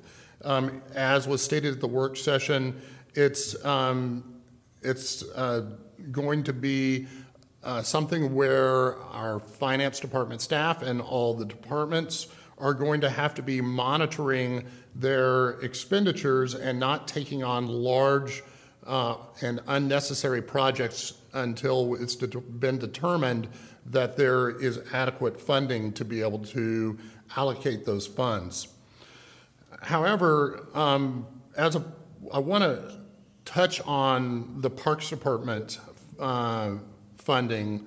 And interestingly enough, there was an online article in the Astorian this morning about parks funding in uh, the cities of Astoria and Warrenton, and talking about um, some of the issues that were brought up at the work session, stating we, we didn't know when uh, programs like the uh, aquatic center would be opening up, and but it was acknowledged that it may be some time before those programs reopen uh, because of funding.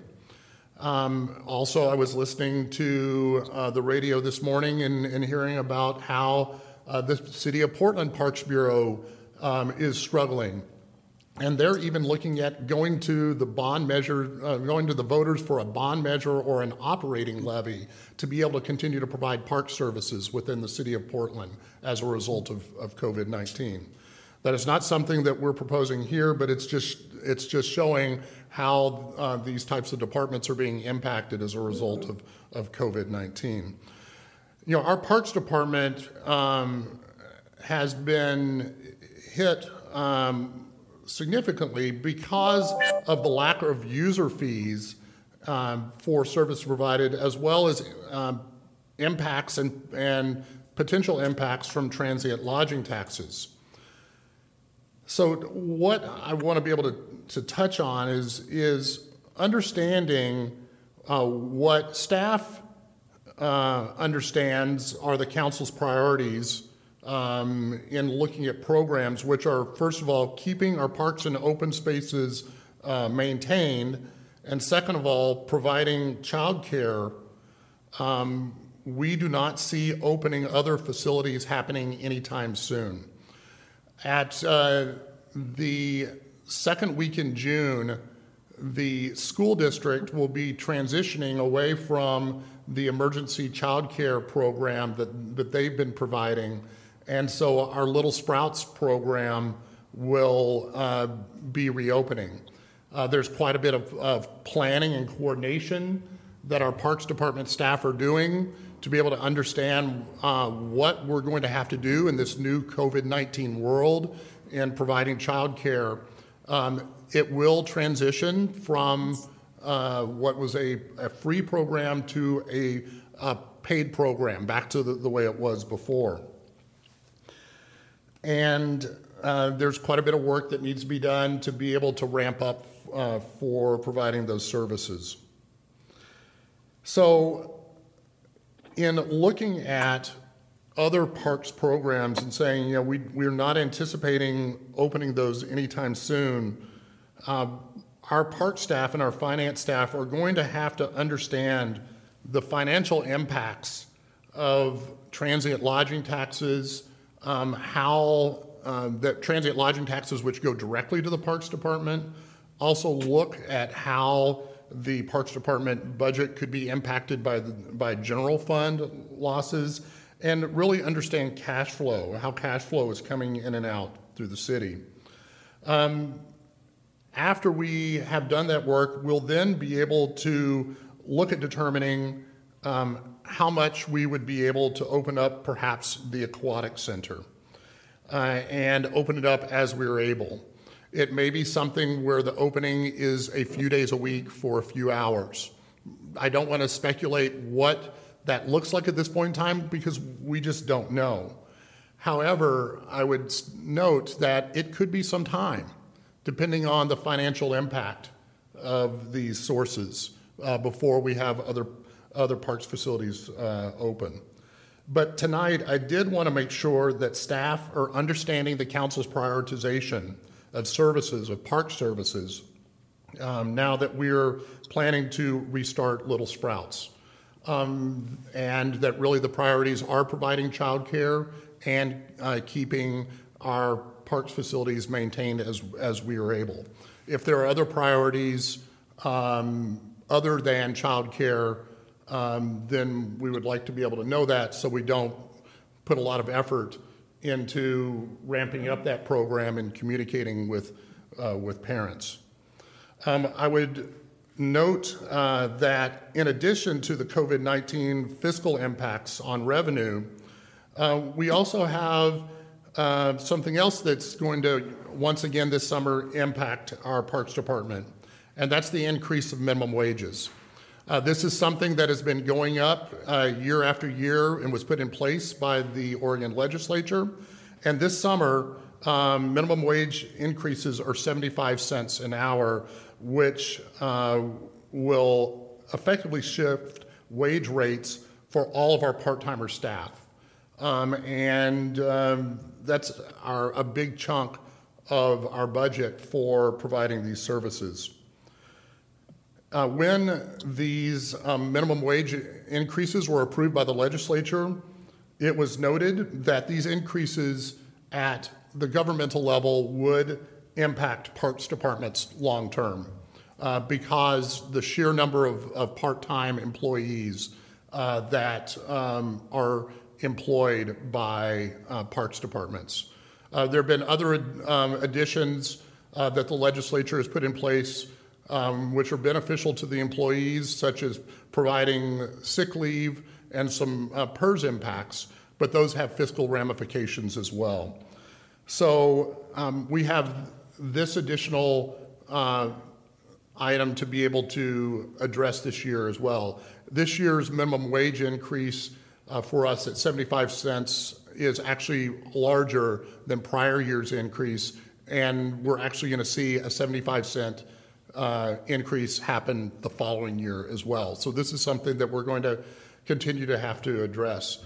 Um, Ms. Brooks, do you want to? Um, I know there's some other items maybe you want to to touch on as well. If there's anything that you've got.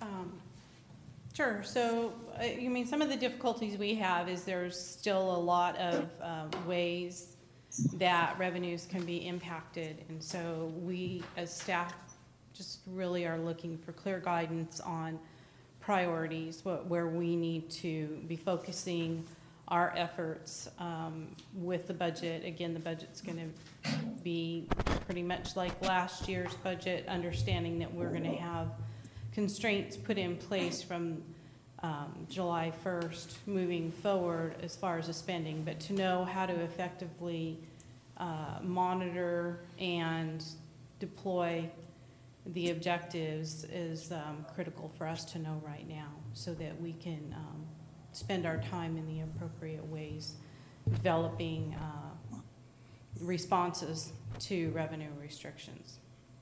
And um, we're fortunate that uh, a lot of groundwork had been made in the last couple years regarding the, the more realistic budget for the Parks Department. And although um, in the last couple years we've had some vacancies and um, have not been able to fully uh, spin up to the budget levels, that's actually provided us with a bit of a cash flow um, cushion uh, going into COVID, which um, if we had not done the work that we had done over the last couple years, we would not have anything to draw on uh, for the short term, the short term, let alone the long term. So we're, we're always trying to balance our current needs and make those sustainable in the future. And it's just a little bit more difficult this year with COVID 19. So.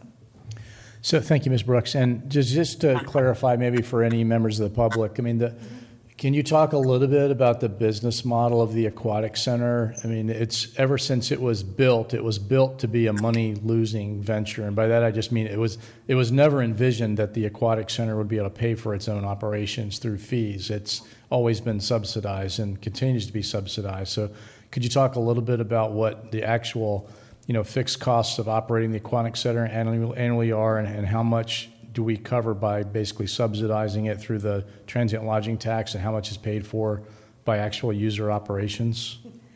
Um, I, I don't know that I have the exact figures, but um, I mean, there, there's fixed costs every year that, that uh, whether we're open or not, we have to kind of keep the water uh, at a certain temperature. We have to keep the air temp- temperature at, a certain temp, uh, amount, and those things are kind of our fixed costs as well as the chemicals and, and the machinery, because starting and stopping those is not effective um, and, and can actually cost us a lot more in the long run. Uh, it is an older facility. Uh, it seems like it was just built a few years ago, but it's uh, actually aging and we are experiencing things breaking down and the park staff has done a good job of replacing lights and replacing pumps and um, doing a lot of work on the bed of the uh, pool itself. So we're going to get the most longevity out of the uh, facility as we can. But I would say uh, pools or natatoriums across the state are not money makers. Um, I think unless you have and, and maybe even this isn't a moneymaker, wave pools that are outdoors in areas like Florida and California, perhaps they're prob- they're making money, but indoor facilities, um, it's it's very difficult. It's labor intensive. There's a lot of parts that uh, to to the facilities that need ongoing maintenance um, and replacement. And as far as, I mean, the labor costs of just, I mean, maybe, I don't know if Mr. Dart McLean can, can talk to that a little bit, but the, the, if, when we're open full-time, you obviously have to assume you've got people coming in all day. You have a certain number of lifeguards always on duty. You've got people that got to go through the gym to make sure no one got crushed by weights. You got front desk staff. Um, so, Mr. Dart McLean, do you want to talk at all about, you know, how, how much of the, when we're operating full time, how much of those operations are covered by the transient lodging tax, and how, how, I know you don't have exact figures, but I mean, how much is this going to hurt us by having hotels essentially closed down? Yeah, well, I mean, this was a good year for the aquatic center um, up until we had to shut down in March. Um, we were on track to be very close to our revenue projections of trying to reach about $100,000. Um, and putting that in perspective, the part-time cost for the facility is over $300,000. Um, so just for that piece alone, and that's hourly wages only, not including any of the PERS contributions or insurance costs as well. So it's tremendously expensive. Um, and also there's going to be a lot of variables as we reopen to know what these new restrictions as far as um, an aquatic facility needs to have in, in terms of cleaning and extra guidances for how many people could be in the facility at a time. So like uh, Ms. Brooks said, the overall cost of the machine running, as in all the, the infrastructure can stay the same, but um, just the cost extra to have staffing to be around in order to have it to be a safe facility, or conversely, just to have it open a few days a week still costs a tremendous amount of energy that maybe isn't getting used because um, you know the heat has to stay at a consistent temperature for the pools. Okay, and I know I had asked Ms. Brooks earlier for just a ballpark figure for the, the cost to the city of the state mandated increase in the minimum wage of 75 cents an hour, and I think the figure you came up with was roughly 60,000, Right, so it's, it's about a dollar an hour. about a dollar an hour when you include. But total every- cost would be about total. sixty-two thousand dollars over last year Yeah. for that increase. For, that's for the whole park. Yes. So in, in addition to the tremendous shortfall in revenue that we had counted on from transient lodging tax, we'll have a $62,000 bill essentially from the state. Um, and it'll be repeated next year as well, and unless legislation changes. I personally plan to contact Representative Mitchell, Senator Johnson, and the governor's staff and ask them to uh, ask them to cancel the the legislatively mandated increase in the minimum wage. And um, I know it was done with the best of intentions in a, an ideal world of ever rising revenues, and we're in the middle of a the greatest uh, economic crisis possibly since the Great Depression. And the last thing we need the state to do is to mandate that our local businesses and and uh, local government have to increase wages across the board uh, in a time of declining revenues. But let me uh, open it up to counselor comment. Yeah, I think, I think that's um, where we need to go. Uh, We need to go to the state, we need to push hard. And I think we should bring this up with the League of Oregon Cities well. Um, This is the first, you know, this is the first that's come to my attention in all the discussions uh, that I've heard, LOC calls every week. Um, This is one, I, this is, again, sort of one of those items that sort of falls through the cracks until you're looking at your budget going forward. And I think the intentions are, are good too. And I think in a per- perfect world, you know, we should be increasing these minimum wages all across the board. Um, but it strikes me that, you know, that, again, the, the city and other, uh, you know, we're, we're just in this tough position because if we're in the private sector and we have these increases, increases, normally you just, you sort of absorb them, you, you increase the, uh, you know, the price of the food you serve or, or whatever it is.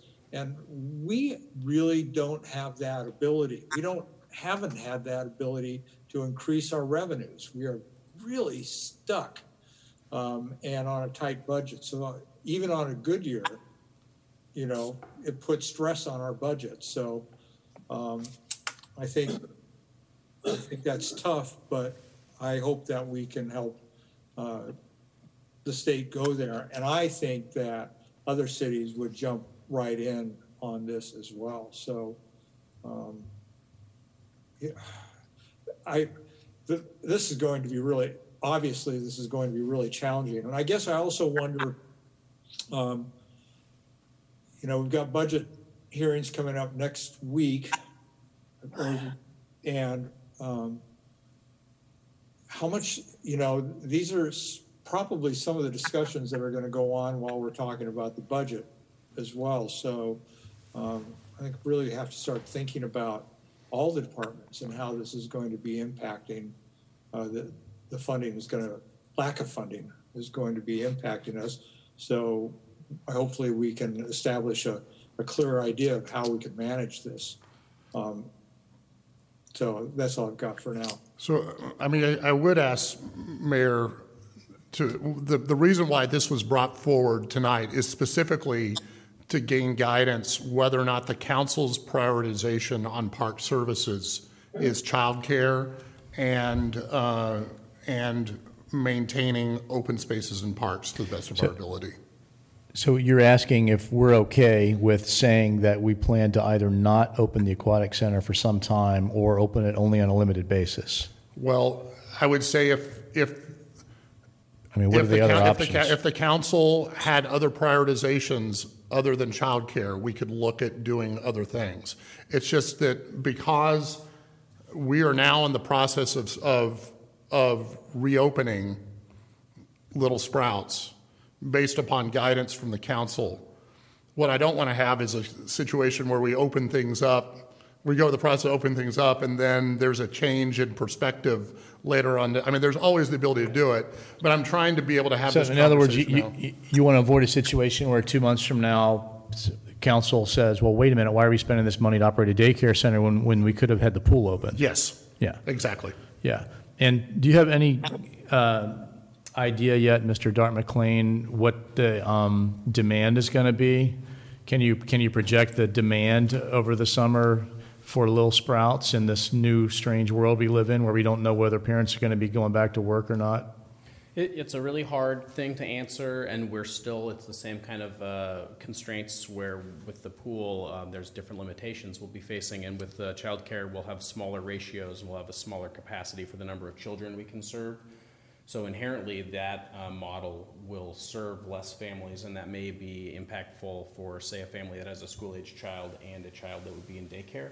Um, you know, if, if one of their child children is cared for during the summer months, but another one is not, because in this scenario, we may not be able to be uh, opening the day camp at the Arc as well, since that's a different program also that has its own set of um, challenges. So um, it's very hard to say. I I would say, given the lack of childcare in this area, it's not inconceivable that we would um, meet the maximums we are allowed in phase one. Uh, it's just hard to say, and it's hard to predict what those impacts would be. Similarly, with the amount of um, extra cleaning or resources we would need to have to operate the program. And in terms of um, limited openings of the aquatic center, so I know a lot of, or at least I'm, I'm guessing that a lot of your revenue comes from people that get the monthly passes, or even they buy 12 months of, you know, they buy the, an annual, like uh, I had, I had bought a 12 month pass. If you're only going to be open a few hours a week or a few days a week, that's really going to impact that. I mean, people are going to say, hey, wait a minute, I paid for a full month and you're only letting me come in on Monday and Wednesday. So have you thought, had a chance to even think through yet how that's going to impact revenue for the days you are open? It's very difficult, uh, again, to predict. I mean, we will say we're the only pool in the area, so we do kind of have uh, the market share of what people would want to do as far as a fitness facility that includes a pool, and it is a very, very good facility. Um, but you know, one of the recommendations from the Parks Master Plan in 2016 was extending the aquatic center hours, and this would be probably diametrically opposite to that of saying opening later in the morning, having periods of closure maybe throughout the day, and then you know a smaller um, amount of days open or times open through the weekends in the winter or summer months, depending on where the demands are. highest. Excuse me? Jonah, could you talk, not to Yep, Bruce, sorry. but talk to this, Yep. we, we can't, we lose you there. Yeah, I, I was just saying that um, with the operations of the aquatic center, uh, we may be looking at a reduction, which is in opposition to what the recommendation for the 2016 Parks Master Plan was as far as the hours of the facility are. And uh, so that also just limits the amount of, of times people could be in the facility. Um, but I do think we have a facility that people do enjoy using, and it's very important for our area and pretty unique in the services it provides. So it, it is sort of a balance of the people that truly want to use a pool and fitness facility probably will still go there. Yeah, I, I absolutely hate the idea of either keeping the Astoria Aquatic Center closed or having it in limited hours because it's such an important community need, but I feel the same way about childcare. So, I mean, if, if it, it sounds like it's coming down, at least in the short term, um, it's coming down to a choice of one or the other. So I would, I would uh, say that the childcare is critical to getting working families able to work. And um, we'll open the aquatic center as much as we can find a way to afford. That would be, that would be my sense. So what do, what do my fellow councilors think? Well, let's- Go ahead, Roger. I, I'm just saying, I'm in total agreement on that. I think they have nailed the two most important priorities, trying to keep up as best we can with maintenance. But the child care is so critical as, as businesses start to try to reopen, as our uh, service providers uh, and to try to do their jobs in the absence of any uh, private providers. Um, it's falling on us to provide that, and I think I think those are exactly the right priorities. Thank Yeah, you. I just, I want to finish up here, and I, I want to agree with Roger.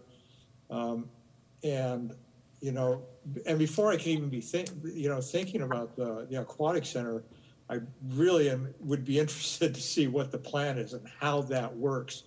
You know, one of the things that you hear right now with, uh, again, going to the private sector again, to restaurants that potentially want to open up, but under the circumstances when they can only pot, may, you know, maybe they're only going to fifty percent capacity, they can't make enough money to stay open, uh, to staff and stay open. It, it's a real challenge when you don't, and we would be in the same situation. Because Yeah, we wouldn't be able to service as many people at the same time at the pool if we want to, I think. Um, so I'll be really interested to see what kind of plan. And the other thing that hasn't been brought, talked about, and I'm just assuming we're not even looking at it, is the recreation center. And what are we, do we have any ideas what's happening there uh, going forward as well? Are we going to open up classes again? Uh, Can it be used for further childcare? Um, I don't know. So, so, um, Councilor Brownson, so first of all, in, in response to some of your questions, the county's reopening plan has reopening of, of public pools in phase three. Um, and it has right now kind of a, a generalized statement saying with protocols in place. Those have yet to be developed because it's in phase three and we haven't even made it to, to phase two at this point. Right. So, but you're probably correct. There would be reductions in the number of people that could be in, in the pool at, at any time or in the facility at any time, uh, to be determined. Um, as to the, the rec center, um, you know, with this first, with looking at providing pool facilities, we would be looking at allowing people under social distancing requirements to be able to utilize the pool and also the, the um, workout machinery um, that's, that's, that's in the, the, the pool now. Um, I will tell you that our Parks Department staff have been thinking about when we do get ramping up to um, a more stable funding uh, situation. Probably what is going to happen is that we're going to be offering rec center programs in the aquatic center first before we start scaling to another facility. Um, opening up another facility adds a whole another set of, of staffing requirements, and and at least our park staff are looking at what can we do incrementally um, as we're able to get in a better uh, funding situation. Thank John, you. have anything else? You good? Okay. Yeah. Any other uh, councilor comments? Councilor Herman has. Yes. Joan? Thank you. Um, First of all, I, you may have answered this earlier, Brett or Susan, but what percent of the park's budget comes from lodging taxes roughly? Susan's rolling her eyes, thinking. So Okay, just one. That's all right.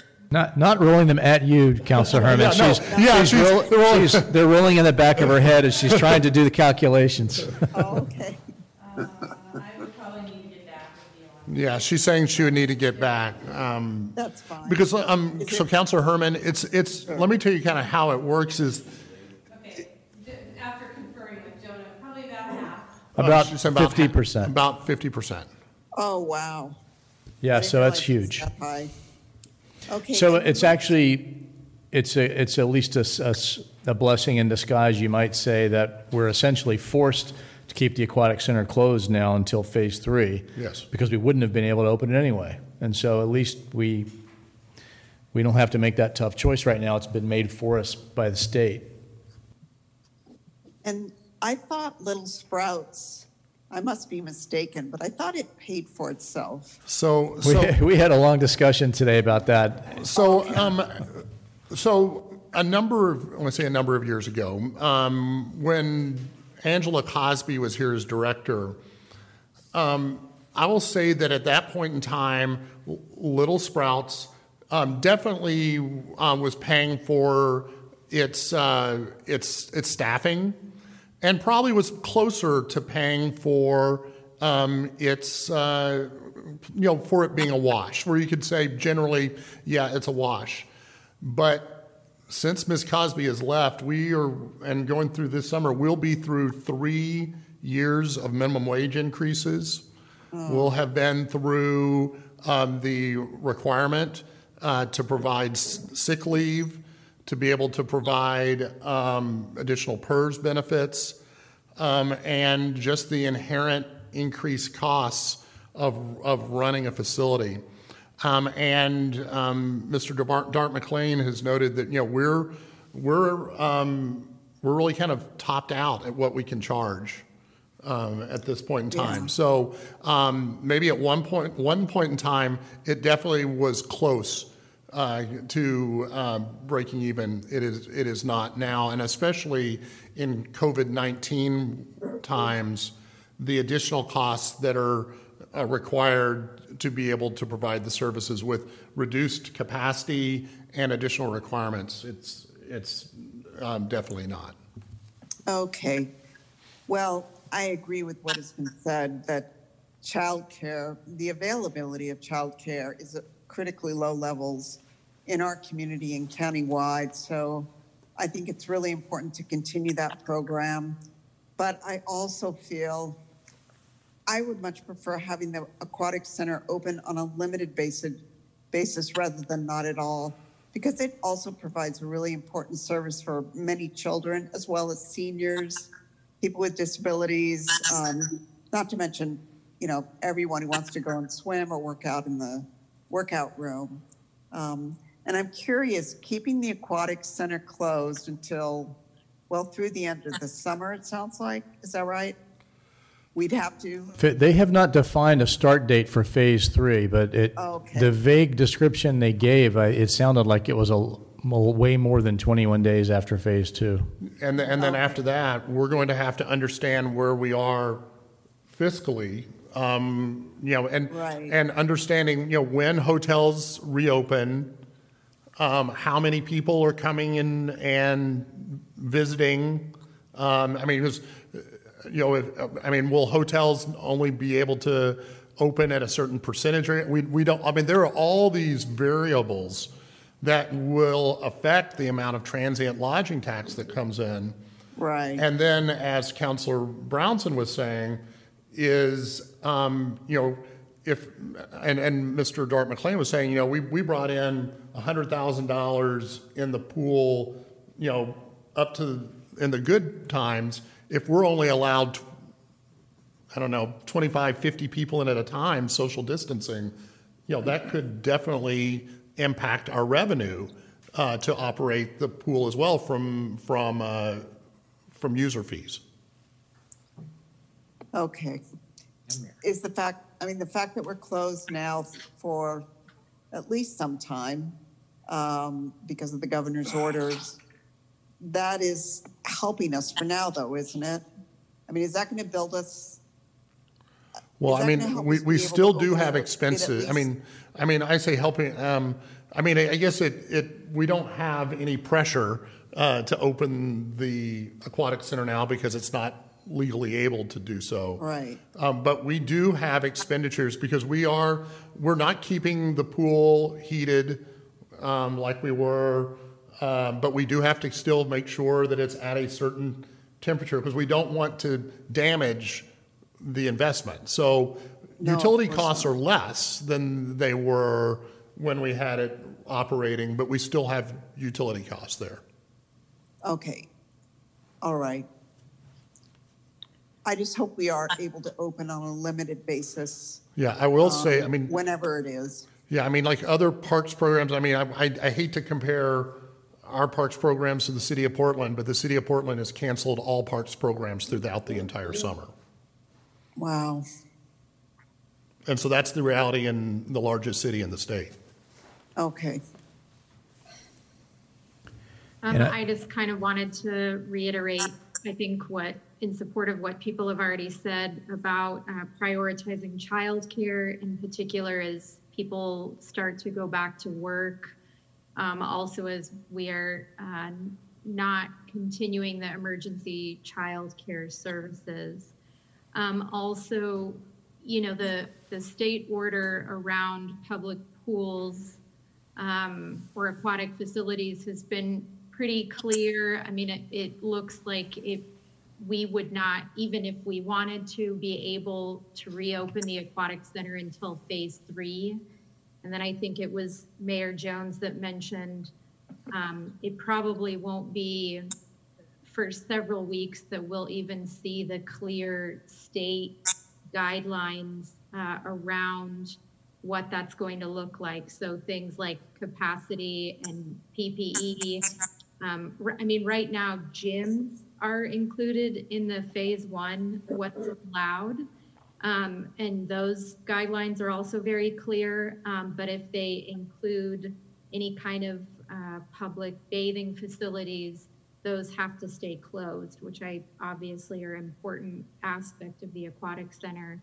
I do have concern around, um, I mean, similar to restaurants, the financial ability to open at limited capacity. So, um, I just, I think we'll have to take a close look at that as we get closer to phase three. I, I know there's a lot of people that would like the aquatic center to be able to open, but I just think it's going to be a, a ways down the road.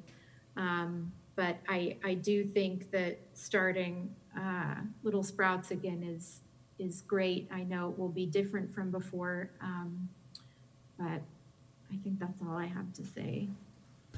And I'm sure that you- you'll be on the lookout for any type of grant funding that might come available for child care support as well as health grants, because really a lot of the seniors uh, use that aquatic facility. It's a very important part of their, their health maintenance and it's preventative health care that saves them money from having to go to the hospital by staying healthy. So I just don't know what kind of grants are, are ever out there for, for health facilities. I mean, we will be looking for any, uh, you know, any grants or any state or federal programs that could come up along the way uh, to be able to assist.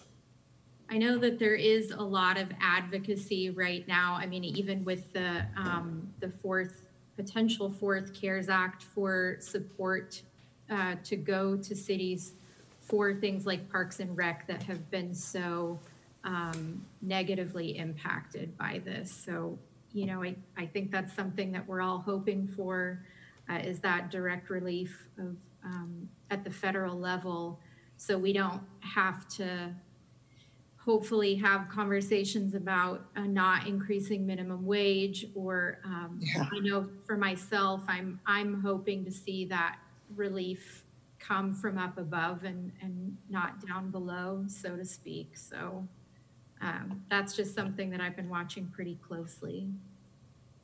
Tough one. Any other comments? Okay, I think that was all the uh, new business. One, last call for members of the public to make public comment.